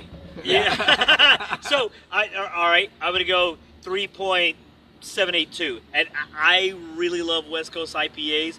This one hits it. I kind of like them a little bit more pine forward, but I see this is where this is kind of like an introductory West Coast IPA. This is a crushable West Coast IPA if there's such a thing. I absolutely love it. such Shane, thing? you go next. next? Oh, I, I mean, I love it too. Um, it, it takes me back to the original Sierra Nevada, and I, and, I, and I know we landed on it because Gustavo, who's the sales rep for Sierra Nevada, comes in and buys all the time and sends it back to California, and they say they love it there. So that's a huge prop That's to awesome. us. Like that's a big nod to this Gus beer. is great. He's a, And such a he- good he's Love guy. Gus. Such Yeah, a great such a guy. good dude. I mean, definitely helped us in more ways than we can thank him for. Um, what would I do different? Probably nothing. I don't know. Like this is to me like just is emblematic of the way IPAs, West Coast style should be done. Um, on a rating, I'd solid four eight for me. Four eight out of 4.8. four. You're going Wow. Oh, over. three eight, three eight, three eight. Sorry, I thought we were at the five since there's no, no, five four. of us here. three eight. Three eight. Cool. Nice. Uh, Who's next? Andres. Uh, I like this beer. It's a nice West Coast. Uh, it has a nice color. It has a nice aroma, as I said earlier, and, and it has a this, this flavor that just lingers with you a little bit. But it's very distinctive to the West Coast, and especially to this one. Uh, I'd say it's a three seven five. Boris. Yeah, I, I agree. Three seven five. Um, West Coast styles, for me, I, I think of Green Flash. I mean, that's that's for me the standard West Coast style IPA. This is um, this is comparable to it. It's very. Uh, I think it's more approachable, in my opinion, than than Green Flash. Uh, there's a finish to it that that um, uh, is is uh, not as pronounced as Green Flash. So I like that. I like the the fact that once it's once I swallow, it's gone. The flavor is gone. It's not. It doesn't linger too too much. And um, I really like the color too. It really kind of uh, expresses the redwood. You got that reddish hue in there. Um, there's a lot of really good qualities about the beer. Very complex. So, Mariah Boris really loves the swallow on this beer, and you, your take. How's it feel in your mouth? Um, it feels really good in my mouth. Would you swallow? Oh yeah. I did, yeah. So when I first got introduced to New Magnolia, this was the first beer that I had. It was in a flight, and um, it was my first. Um, they organized it by what I had. Right, right, right. Yeah. So this is the first one, and I, I just fell in love with it. So when I got here, I ordered it because it's amazing. It's Yeah, that was your first beer here. Yep. Yeah. It's my favorite IPA. I, I will Nice. say. This is your favorite IPA. ever. Wow. Nice. Yeah. So nice, four? huge. It's very good, and this is going up against because I really thought I loved lunch, but then I tried this, and this is very good. Nice, good. Okay, so what are you gonna give it? I'm gonna give it like a 3.9. Nice. And this is someone who knows nothing and like. Oh, you gotta Stop saying quit, that. You, gotta Stop quit I saying know, saying I know that. that. I know that, but You know um, more You know- than you think you do. Yeah. I Right. thought I really loved lunch, but I think I really like. Listen, this. humility is is overrated on our podcast. Without a doubt. Have you Yeah, met yeah. me? Well, one Yeah, of the yeah. things Have you all is, met me? one of the things that you have that you bring to the table that nobody else does is uh, pre, you know, just preconception of the beers of with the way that they're supposed to taste, and I think that uh, you coming in is refreshing. To be Yeah. honest, like Oh yeah. I don't have a, you know, I, I'm I'm kind of uh, counting on you to to give the uh, uh, more. Uh, how do you say say? A je ne sais quoi. a As in, it's like- like uh, you know, uh, How do you uh, a, nov- a, no- a more sé qué. novice look at, at, at the beers, and and it's not a bad thing. I think it's a great thing actually. So, so awesome. did, did everybody get their chance Nope. to rate? Oh, Jake. Jake is the last rater. Uh, as the officially unofficial antagonist, uh, I'm gonna go with 3.5. It's for me very very sweet. Uh, I think it's a fantastic drinkable IPA. I think the sweetness overtakes the bitterness. I don't think it's as balanced as I would prefer. Uh, overall, it's a fantastic beer. I would still recommend to anybody, but for me, it's a 3.5. Fair enough. cool. Beautiful, beautiful section. Yeah, and and, and I- I'm glad you highlighted the the addition of Mariah because we do have some new additions. We got uh, Andreas, we got Mariah. Boris is coming in, uh, not you know, associated with No Label, uh, just to just to jump in on the podcast, and I love it. And the addition that everybody has added this this episode, it's going to be longer, but I, this is probably one of the most entertaining and fun episodes that we've had a chance to do. So we're going to take a quick break, and we're going to come back with a medal-winning beer. Correct, Shane? That's right. All right. I forgot about that one. Another medal-winning beer. No, you Jake's didn't. favorite style. No, you'll be back. So experiences on acid. Did you just hit record? I did hit just hit record. So To me, I mean, experiences honestly, on like, acid were so bizarre. what we were talking about during the that that break. Yeah, you guys. Blew Tim out My, of water. my worst Uh, experience on acid was whenever I flew to Always Albuquerque. uh, Yeah. On out, I took it. I took I took acid uh, 45 minutes before uh, the flight, Where are you flying out of? After a while, I was like, uh, IAH, sorry. and I went to Albuquerque, Uh, and shell oil. it was it was Oh, two hours of, of And, absolute um, fucking so agony. shell Yeah. oil, I I've never I've never hit the- been um, so healthcare provider, and paranoid in my entire life. and the Yeah. turbulence over. New Mexico And and Arizona for, is uh, like Sucks. ridiculous. It's crazy. Yeah, Yeah, and every little bump, you're in- in uh, it, it was it was no So, fun, no fun whatsoever. Um, So I've we're But we're I moving on from from no fun acid experiences to Jake's favorite of them are style of beer. leaders. Ooh, let's do it. So And I thought nothing but the world of them all. this this style of beer that we're going with. Uh oh, we're on. Oh yeah yeah yeah, we're, we're on. We snuck up on you. So, did you want to introduce this beer? or Did you want me to introduce this beer? Oh, since you love it so much, Jake, I know you're just dying to do this. Okay, so I'm gonna be straightforward. This is my first time having uh, New Magnolia's Graditsky. Um, How'd you say it? Graditsky. Ziz- Would you like to pronounce it better, Shane? Grodziskie. Graziski. He Because there is is- Polish. There is a Z Yeah. in there. Graziski. I say Grad- Graditsky. Krasinski. Either way, so uh, the basis of the style uh, is a hundred percent Smoked. Polish wheat that's been smoked, right? That's the basis of the style. That's the historic style of the beer. Now, I'm, I haven't tasted it yet. and I'm not going to taste it until I get through this, right? I have no problem with any current Graditskis. What I really have to say, though, is how has this style stood uh, uh, the aggression and and uh, how has it stood time, really? You know what I mean? It's 100% Polish smoked wheat, which in itself does not sound appetizing. This just you talk about an all wheat beer to begin with, which is very rare, right? So the majority of your wheat beers are going to be 51%, uh, plus or minus some, because you need kind of that balance to go with it. And you're going to tell me it's 100% wheat and 100% smoked, and it's just to me that's an abhorrent style, and that it's stood the test of time. Abhorrent. Abhorrent. Wow. A B H O R E N T or something. There's an Abhorrent. H there. Yeah, there's no spell check on uh, on hot tub beers. But I, I just I, I feel it's such an abhorrent style that like how has it made it this far? It it still just be based out of something that is just ridiculous. And I think for itself it speaks such loud words, but also what the fuck are y'all drinking? So anyways, I haven't tried the beer yet. I'm sure it's fantastic, but let's get into it. and Shane. Yeah, so uh, yeah, I'm on. Uh, the beer was, we did this beer by accident. Um, I said How how do you do that on accident?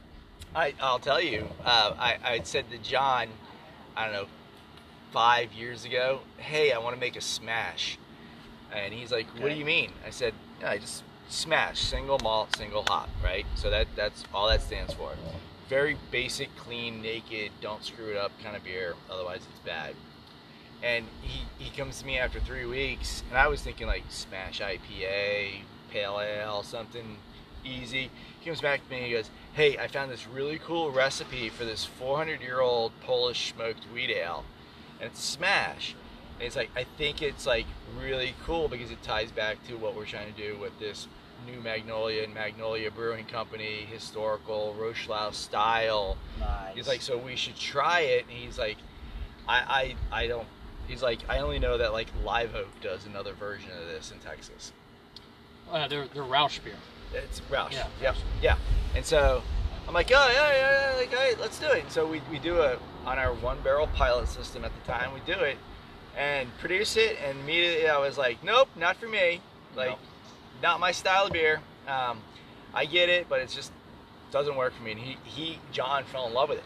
John fell in love with it, and we went around to all of our friends for the next two years. to Here, try this. And everybody's like, I don't know what to make of this. Is it uh, like, should I like put lime juice in it with some pepper, or should I like make a cocktail with it? And we had people doing all sorts of funny stuff. We were at one point thinking like, this is the great like backer to like a Jameson shot or some other whiskey shot. So we were like thinking, how do we promote this when we open the brewery? And then, uh, lo and behold, we're like, hey, let's enter this in the historical category for GABF in, in, in 2020. And we did, and we won a bronze medal for it, Nice. right? Awesome. So, Congratulations. right? So, so we, so we win this Lots of applause. that was our first medal um, in 2020. the second was the Heights Light Lager. Um, and we won this, and I was like, of course, we win a medal in the most obscure category where it's the smallest market ever. And now we have to brew this all the fucking No, time. yeah, right. And then no sooner fucking GABF was over, the next day everybody's like, I want the Grodziskie. We're like, we're out. We don't have any on hand. we don't have any on hand. Uh, and then what we realized is that after we brewed it again, like after that from popular demand, like every beer nerd, home brewer, all the like brewery production people from across Houston came in in groves and they're like, please make this all year round. Like, you need to do this beer. This is a fantastic beer. Like, you guys nailed it. Would you call that hype? From them, in general, like having a very obscure, kind of like a cult, cult classic, maybe even if you want to call it, having like a strong, just people wanting something that is more like of a traditional style. I, I don't want an IPA because I'm cooler than that. Uh, I want Like to go to the obscure thing. I want to go to the historic way. Historically important, yeah. Yeah. I mean, would you? But, hey, Why is that in there? Jake, would you say that they want second best in of the worst? I, that's actually pretty good to Okay. say. Yeah, yeah, yeah. I mean, Let's be I wouldn't call without it that. I wouldn't call it that. Without, without That's just tasting the- the beer, that is that is not a bad way from my perspective. A very So who narrow were, who perspective. were first and second? Hey, they were Uh, second. no, we, Well, we took a third. bronze. Oh, We- bronze. We, took a bronze. I'm not um, American again. Uh, I don't Oh, I know how these apologize. ratings go. My country has never won a gold medal. Actually, one gold medal, baby. What was? What event? but never a Uh, silver. fast walking. Oh. That no. the the guy that won it had like uh the so capa- like serious his about lung that one, capacity of like basically having almost like three lungs. He was born like with this thing and it was just really good and he found his way. Hell yeah. Jefferson Perez, if you're listening, please support this podcast. You coward. I'm sorry, that was Tim's line. he was not a coward, No, man. he's a badass. He's a national hero. Just like this beer probably was at one point. For Poland, yes. So who was Polish first people and have weird. Uh, Heroes. I, w- I wish I could remember. Honestly, I can't. Um, I, I, don't, I don't even remember what they were. What other types of beers were entered in the historical category? I mean, it's it's like Domp beers. Um, these old. Uh, It's kind of Uh, broad. uh, It is. So these are like the most obscure beers that you never really think or talk about them much. So with GABF, I don't know if you want to talk about this. Um, Yeah. category. That's a style. and Yeah. Yeah. Nobody fucking does Well, the thing a is, is like you're not competing. Like this beer didn't compete against any other Grods, Mhm. or as we call them, Grodziskis, in the Right. category. It literally stood the, against itself. Only it competed against only itself and the judges that tried all the other historical beers. So I, I kind of say to people like, this is the equivalent of winning like a bronze in any category or every category. Yes. Because you're not competing against another Grod who was made that was made better. You're competing against a historical style according to the style guide, Yes. right? And so, yeah, there was however 40 plus entries in the, in this category because it's a narrowly competed category. It's But I, I. Love it because it fits in your wheelhouse, right? Like you're an homage brewery to the old Magnolia Right. brewing of, of Houston, right? Your your your lagers are homage lagers because when Magnolia was here, they were producing lagers year round and, and, and high volume producing lagers year round. And, and this kind of fits in the wheelhouse of this history. And, and like I talked about with you know my father-in-law telling stories and, and this whole deal, I, I love the story of the histories of beer, and this fits right in with those Right. right? Like, it, like I, it, it seems like an odd duck, but in an odd way, it fits into your scheme. Well, you know, it, it fits our karma that we that has fallen upon us. Yes. because we're an homage brewery doing historical, retrospective beers, European styles, and here we win an award in both this and a lager. So if Year I'm gonna one. if I'm gonna look at this, what awesome. should a Grodziskie beer taste like, smell like? I mean, this is it. It's it's Saaz hops, right? And it's just um, Weyerbacher. Why I can never say the damn name. Weyerbach. Yes, the German nose. Yeah. He's a killer. And, Are there um, any, uh, any other words you want me to uh, pronounce correctly? Boris is German. you, you nailed it. Boris got it for us. the Käsekuchen? And Is that Russian? Yeah. and it's and we we import it direct from Germany, um, and they they they um, they do the oak smoke treatment to it, um, and we, we get it in and we make very small batches of this. And when we won the award, they actually had this thing where if you win an award with any of their grain made, they actually send you a a, orange, uh, a bright red jumpsuit. Really? Yeah. You got it? We have it, so That's awesome. um, yeah. Uh, and so I don't obviously I don't wear it. I'm, I, I'm Does a John brewer. wear it when he brews it? Uh, he, should. he should. He, he should. It would look awesome. I It wanna look like Super Mario Brew Brothers. I mean, that's, or an air traffic controller. that. Yeah, whatever. that just back into play. Bring it on in. But uh, it's really kind of a, a fun thing. No, I mean, you know, it's so there. So a lot of times these beers go sideways because they wind up tasting like ham water. Remember, like those little flat, Yes. wide hams that you used to get as a kid. Like You mean the ones we still eat? Yeah. Yeah, yeah. Oh, yeah. So yeah, yeah. So, you know, it's like when you bake a honey baked ham and you like have that like baked ham smell in the house, and you like you see the water and like Yeah. you drizzle all over the top of it, and then you try the spoon and it tastes like ham. Like that's that's when they go sideways. So there's it's a fine balancing act between like not being hammy, but being smoky, dry, and having a hot profile on the back end. And the thing about the um, the smoking process of the grain itself is is it's impossible to nail it the same exact way in between batches or Every grain time, batches, yeah. right? So there's always a slight variation in the in the production of the of the grain that actually gets made into a beer long term. So, are And- you? Uh, would you? Would, would it be safe to say that it's a rudimentary process of drying and smoking the grain? I mean, the, they're professionals in Germany. They do it. They've been doing it for hundreds of years. They know how to do it better than anybody else. Uh, we have, I have no part in that. On you know, for, Yeah. for us, um, I don't know. Honestly, I would love to see how they do it because I know back in the day the way they did it was on open pit fires with oak underneath, burning up and just drying out the grain. Yeah. I imagine to this day it's done much the same way in order to impart that that oak flavor, and it's a very specific oak tree that's grown that they use, and it's only in Europe. And there's a, there's a whole like technical, um, Germans. yeah, yeah. I mean, it, Well, that's it- that's the so big thing follows- in Germany. That's the big right. thing is ingredient, the quality of ingredients. in what is that called again? The, the Reinheitsgebot? Yeah. Well, no, that's Meaning that's the German purity, purity. law. Purity, but, I mean, it- purity law. it kind of follows like that same mindset that they have in with with grain and everything else. Like it's this is the, the tree that we're going to use, and this is the approach and how we're going to smoke this this grain out. We actually have tried it with another Texas-based maltster that smokes their beer, and we got straight up ham water, and the and you can tell when it's not right because you run your tongue over the roof of your mouth, and it feels like a slip and slide. It's like it's like super viscous. You almost get Mm. like a, a film on the top of your tongue and the roof of your mouth. And when you when you do it right, it's dry. Um, so this this I mean this this particular batch, it's not as bone dry as the one that won the award, but it's pretty damn close.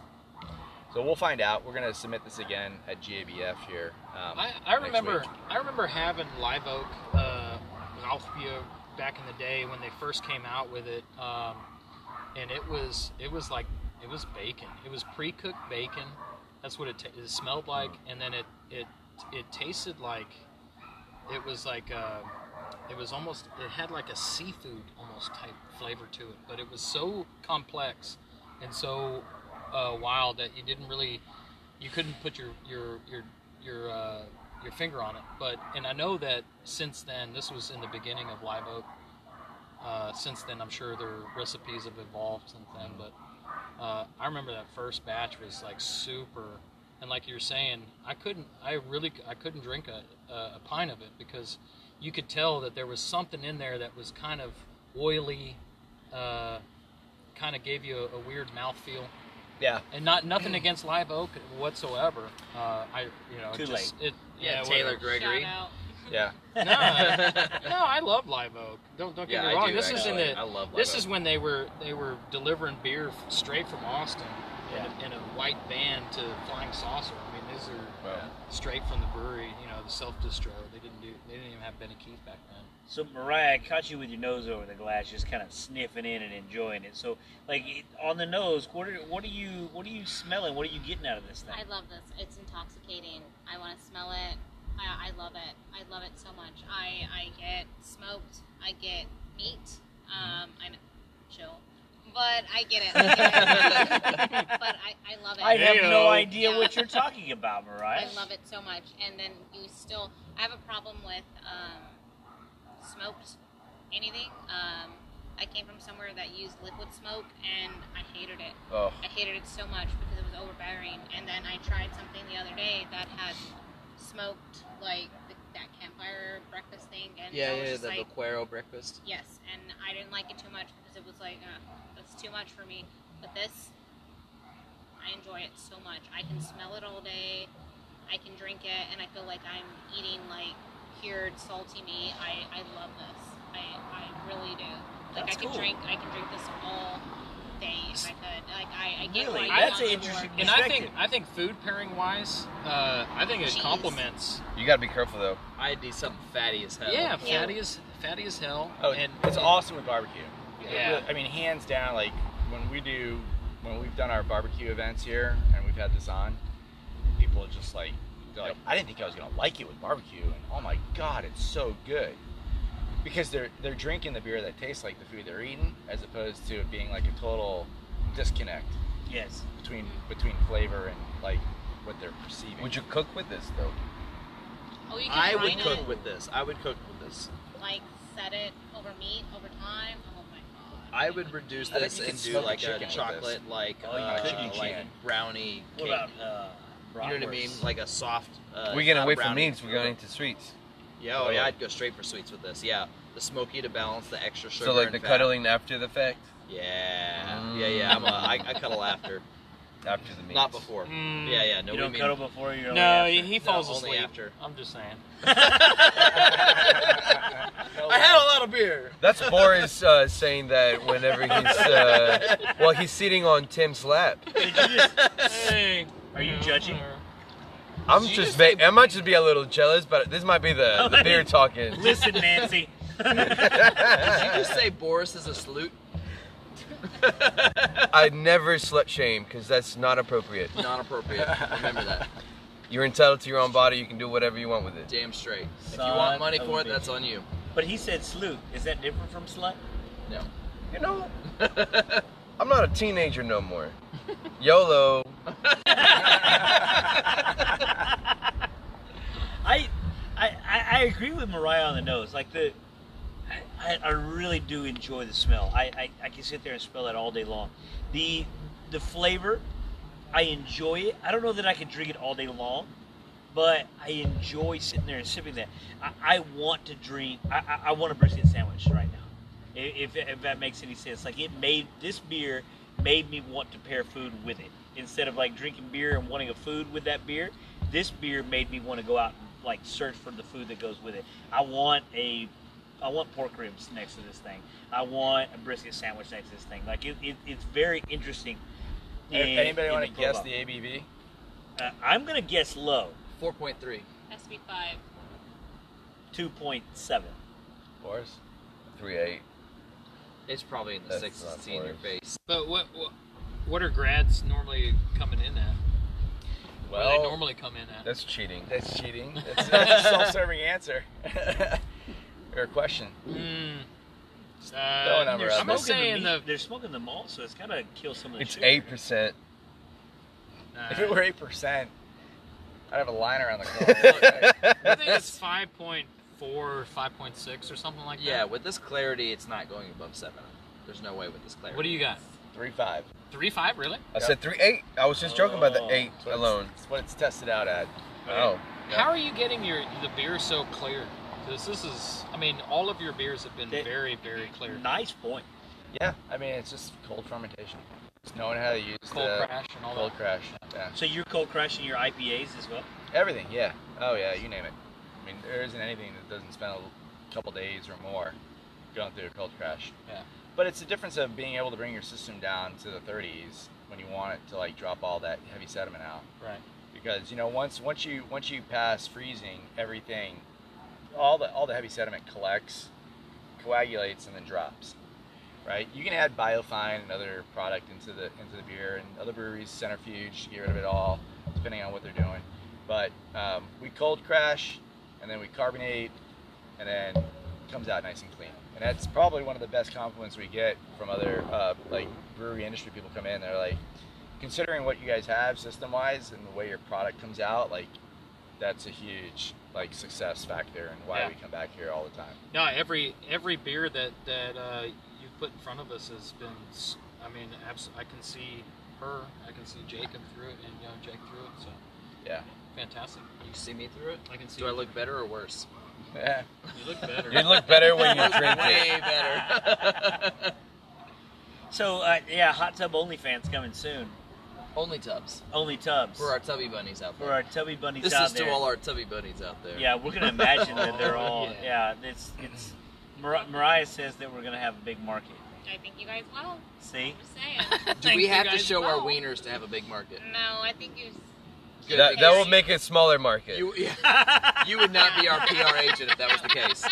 Just keep it hairy. Keep your pants on. That's all. they want. keep it keep it hairy hairy and keep his pants on.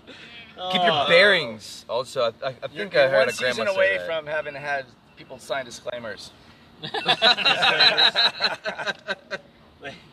I can agree with that one. I can agree with that one. Oh, so let's go ahead and rate this beer, the Grodzinski. Did I say it right? You did. Grand Ziski. Nice. Wow, Ditsky. Um, so, I was born in Huntsville, guys. Okay. Um, I grew up there. I, I left. I didn't realize I had a Huntsville accent until I moved to Conroe for my junior senior year, I didn't and the realize that. Conroe kids were making fun of my Huntsville accent. Oh, jeez. yeah. Conroe kids. she- yeah, yeah. I had a friend named Jill. She goes, "My name is not Jill, Tim. My name is Jill." I was like, "All right, Jill. Fuck, I'm from 45 minutes down the road. Don't, don't." For Europeans out there, Jill is um, a name for a woman. Thank, thank you. Hot tub translations. Absolutely. Yes. He, he, had, he, he had the he got the German and stuff, but hey, I got my Jill own spice Huh? as What is opposed to Jill in him. German? How you said Jill? in Jill? Jill. Uh, you. Yill? Yeah. Jill. That's not a name. Yeah. It, it- names in Germany have to have meaning. So Jill doesn't have any meaning. So there, It there- does to there are us. No, there are So very, do American very few Germans meaning? named Jill. I'll tell you that. Oh gosh, you Germans. It's got one You're accent. better than everybody else. No, it's that Uh, is not uh, the, our the names point have of the meaning. conversation. Johann. Okay, chill out. Your Johann. accent. We have three prefixes. We talked about this earlier. Yeah. Yeah, they have masculine, feminine, and newt. Did I say it Newt. right? Neuter, yeah. Neuter. Non-binary, whatever There's you want there's to a non-binary Very prefix in inclusive. German. They were. They were like the first. I'm just throwing that out there. Yeah, Well- yeah, yeah, yeah, We talked about this. Yeah. You know what we. All also right, talked as about? long as this turns into a Nazi joke, I can't. I can't wait for the end of this. Oh, they're I, I Yours don't is want to gonna be repeat allowed that. back. I- like, we I- I can't don't talk wanna about repeat the Nazis same when we're joke. drinking a Polish I- beer. Yeah, I know. Oh, How fucked up? Oh, shit. Come This is on. real. That's true. How fucked Come up on, is English that that Tim teacher. brought this back in. Wow. English, not history. Calm down. Oh, you're right. You're right. You're right. He's probably also the Kine- coach. Kinesiology. He teaches health. I'm sorry to all the Poles. But you know, we, we're tying this beer with with food in general. I, I don't know if it's just because it's dinner time or past dinner time, but I'm also feeling maybe not just smoked meats, but like like a carbonara. Ooh. Or like like an I think that would go really well with Or this. Something like that. Yeah. I am like dying for some cheese right now, just because. It, it has a li- I, I thought it, it, it has a nose little bit of a like a like a lactose kind of like taste. It doesn't have any, obviously. Not lactose, but it makes you want the lactose. Yeah, something like that. Oh, It Maybe gives we're you wrong. that, go with the that extra lactose fat, the extra sugar. You do like, beers with lactose? No. God Yeah, bless you, no. Sir. No, no, sir. Like an extra fat, like fettuccine with like a beautiful fatty Alfredo. Bacon, you're just like, like Yeah. no Just- carbonara, just- dude, with bacon and just stuff. Like, whatever just- it is, put your dick in it, man. It's just like fatty, creamy. You I'm put all your on dick in your Italian food? Wrong podcast, bud. I'm sorry, I thought we were were on the. only I thought we were on the No, no, only this is tubs not- account. Yeah, this is not the only tubs account. this is a special bonus uh, for free, just this. you. I'm gonna I'm gonna rate this before it gets completely out of hand at a, at a, at a three five. And, and the reason I'm saying three five, this is gonna be lower than the other beers that we've had from from New Magnolia, but I I, I really enjoy it. I don't. To me, this is this is a one off beer. This is a beer that I'm gonna drink with my meal, and then I'm gonna move to you know the the Heights Light Lager. I'm gonna move to the the the Hellas Pils. I'm, I'm gonna move to those other beers as, as I continue my session. This isn't a complete session beer for me, but for what it is, I absolutely love it. I, I, I enjoy the the flavor of it, and to me, the story behind the beer affects the flavor, and, and I don't know whether it's right or what, whether it's wrong or what.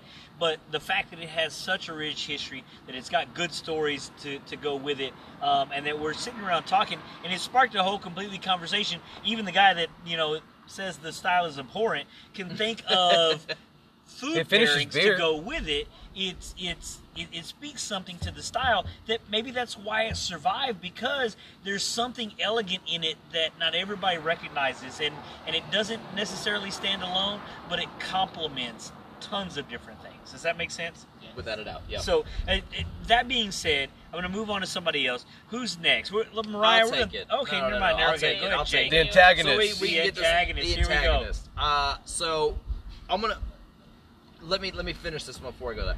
I'm gonna give two points for being on style. It's without a doubt, it's on style. It's there.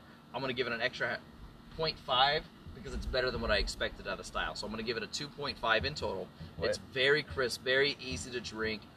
Would I open one of these by myself and drink one of these? Hell fucking no. I'm sorry, that's just me. But like, put it with a carbonara or an alfredo or even a cremarosa. Like, I will, I will without a doubt dive into this over a fatty meal. But standalone, you can count me out.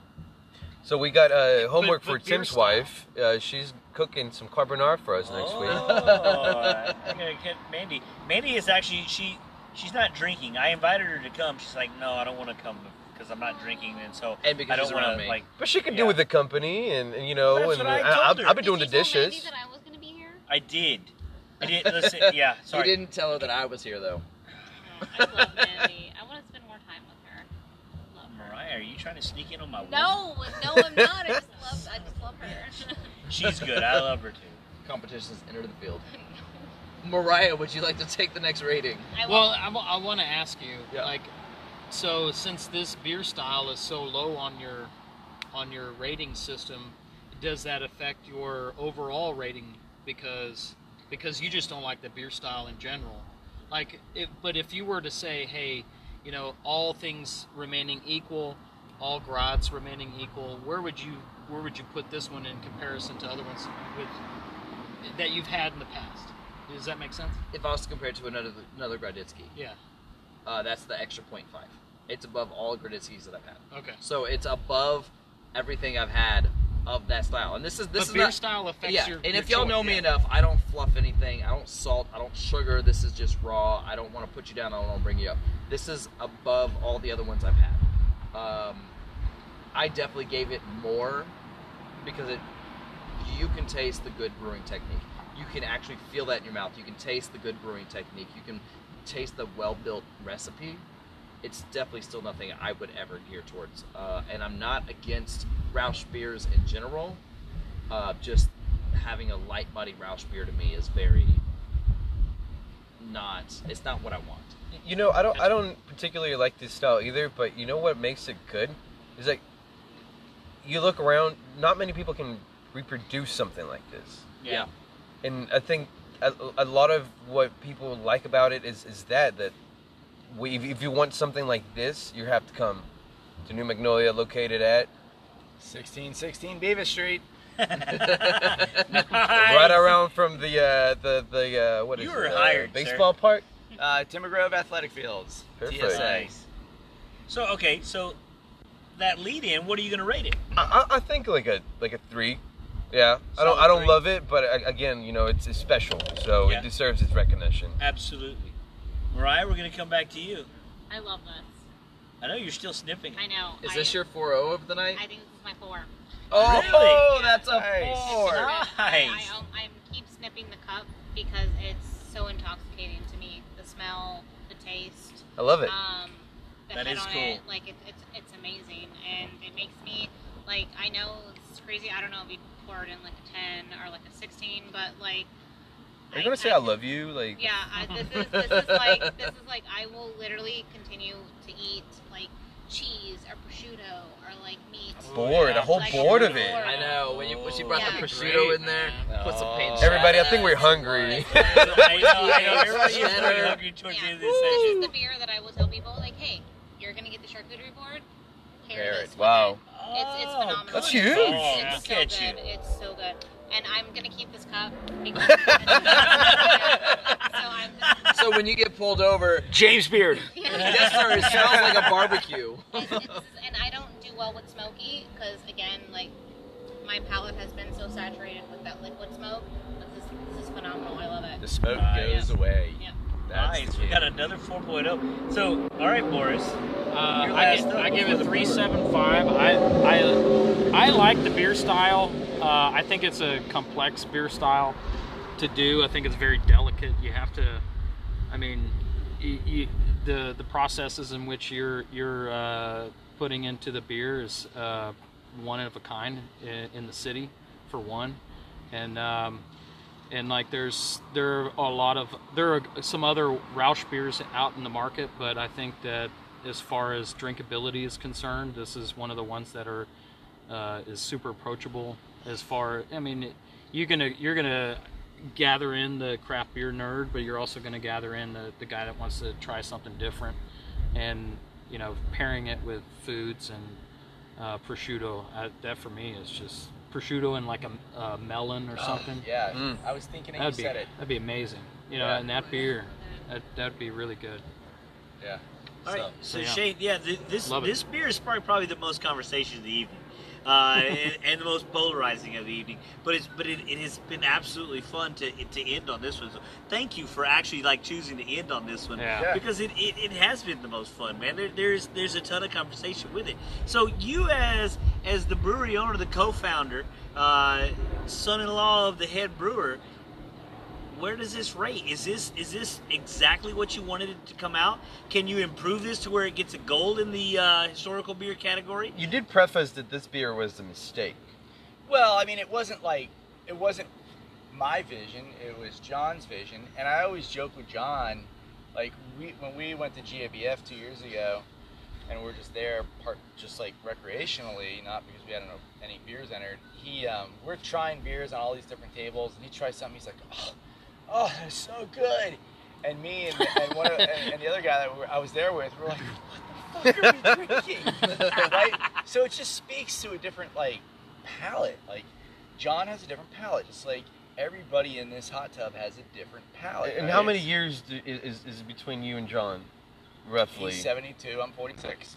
So it's a couple, like a whole generation. Yeah, it's, it's generation, right? But they say that you don't drink what your dad likes. Right. No, but it, but it's also a function of like how you start off, like loving sweet or loving like salty and sweet, and then as you grow older, your palate changes, and you just like can't taste salts and sweet. So our our palates go through an evolution of flavor, and you know some people retain it because they're constantly like tuning their palate and keeping up with what's going on. Other people do things that like pollute their palates and they don't have the ability to appreciate all that stuff that's that's out there long term and uh and so you know what what john likes isn't necessarily what i like but at the same time like what i like isn't necessarily what like my my people at the brewery like and but what it does is it gives us all an opportunity to come from a different mindset and perspective and different flavor profile and palate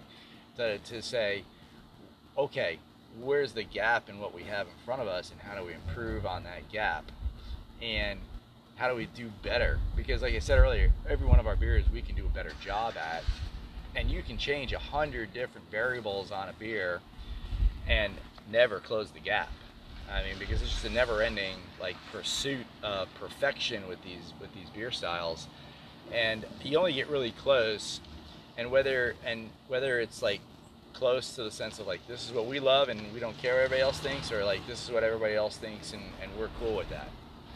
And that's really what it boils down to with with doing these different beers. Um, as far as this beer goes, um, relative to the style, I think it's one of the better, if not one of the best style, best best um, rods out there in the in the in the Texas market. It's one of those beers that I don't enjoy, but when I go and I see it someplace else, I drink it. Just like Kolsch's. Kolsch style, that Cologne German style. Let it out. Tell us about Dude, it. Tell us about it. That is the that to me is the ultimate beer to go f- see what the what the who are who, where the big boys are and where everybody else is, and that's one of those differentiator beers for me in the craft industry, uh, because there's a certain s- s- flavor profile that it's either right or it's totally wrong. Yep. And I love pursuing that beer everywhere I go. And I, 2014, I said Kolsch's are one of the most underappreciated styles that exist in, in Texas, and if not the country. And um, we will learn to appreciate those long term and do a killer job on it. We happen to luck out with our Kolsch, which is our dry hop Kolsch, which is our really great Kolsch that we dry hop with Mosaic. And there Is is the 88? No, that's actually a Czech Just- Pilsner. No, no, that's just. Uh, it's called dry hop Kolsch, right? Dry hop Kolsch. Okay, That's it's exactly what dry it's hop called. It's just called dry hop Kolsch, and it is um, it that beer right there. Um, there's biotransformation, and the hops actually do produce a flavor um, unique to that specific beer. And that beer actually, when we have it on, it sells out faster than anything else we have. So my point is, like, there are all these different styles of beer that exist out there that are for everybody, not everybody. You know, for different people, but not for everybody. And um, uh, we should all just continue to try them and pursue them and, and take them for what they are and, you know, just keep enjoying the craft of what everybody else is out there doing. And, and, and I like that everybody here is not afraid to share their share their thoughts and perceptions because it only makes us all better in the long run. Absolutely. I'm just looking for a permanent discount at New Magnolia since I'm here all the time. And hey, listen, Shane, thank you very much for sharing your place with us. Thank you very much for sharing your beer with us, man, and, and being willing to jump in the hot tub. This has been an incredibly fun episode. Uh, like great beer, great conversation, great topics. Um, Andreas, Boris, Mariah, Jake, all jumping in the hot tub. This is we, we this this is a record for the most guys in the hot tub. Yeah. Um, and then you know our first. Well, not you're not the first lady. I think Mandy weighed in a couple episodes. You know what? I, I would want uh, Mariah to get it eventually. So wait, wait, are you under 30? 29, baby. Oh, we got our first 20 year old in the hot tub. First 20 year old in the hot son tub. of a bitch. We are We got now hip and young. Oh. If this podcast was actually funny, now you know why. YOLO. YOLO? Yo, is that what we say? You're YOLO. being ratchet. It's You're pronounced being ratchet. YOLO. I'm being ratchet? Is that? I think that's what kids say. Being ratchet. so, guys, No, like, Like you're Nurse being Ratchet. ratchet, bro. You're being ratchet. Like nurse? Nah, No, like, no, You're not no. cool, bro. You're not. You're being ratchet. Nurse Ratched. Shout out What a Sarah reference, Paul. though. I So- love the reference. No, nurse, nurse ratchet. Fine. is- Yeah, that's find our podcast on Idiot Pandora, iHeartRadio, Apple Podcast, which is currently in the lead. Most people are listening to us on Apple Podcast. And look out for us on OnlyFans. Look oh out. Yeah, look out! It's coming on OnlyFans. coming. If you feel so inclined, there is a listener supporter button. You may donate to us uh, as for as little as ninety nine cents a month. We are not proud. We're making a total of eight ninety six a month right now, uh, living the life in the back of a hot tub in a blow up pool. So please, please, please like sub- and subscribe. Subscribe. Excuse me. Come to New Magnolia Brewing. Taste everything that you missed out on this episode. And until next time, enjoy your hot tub beers, guys. Cheers.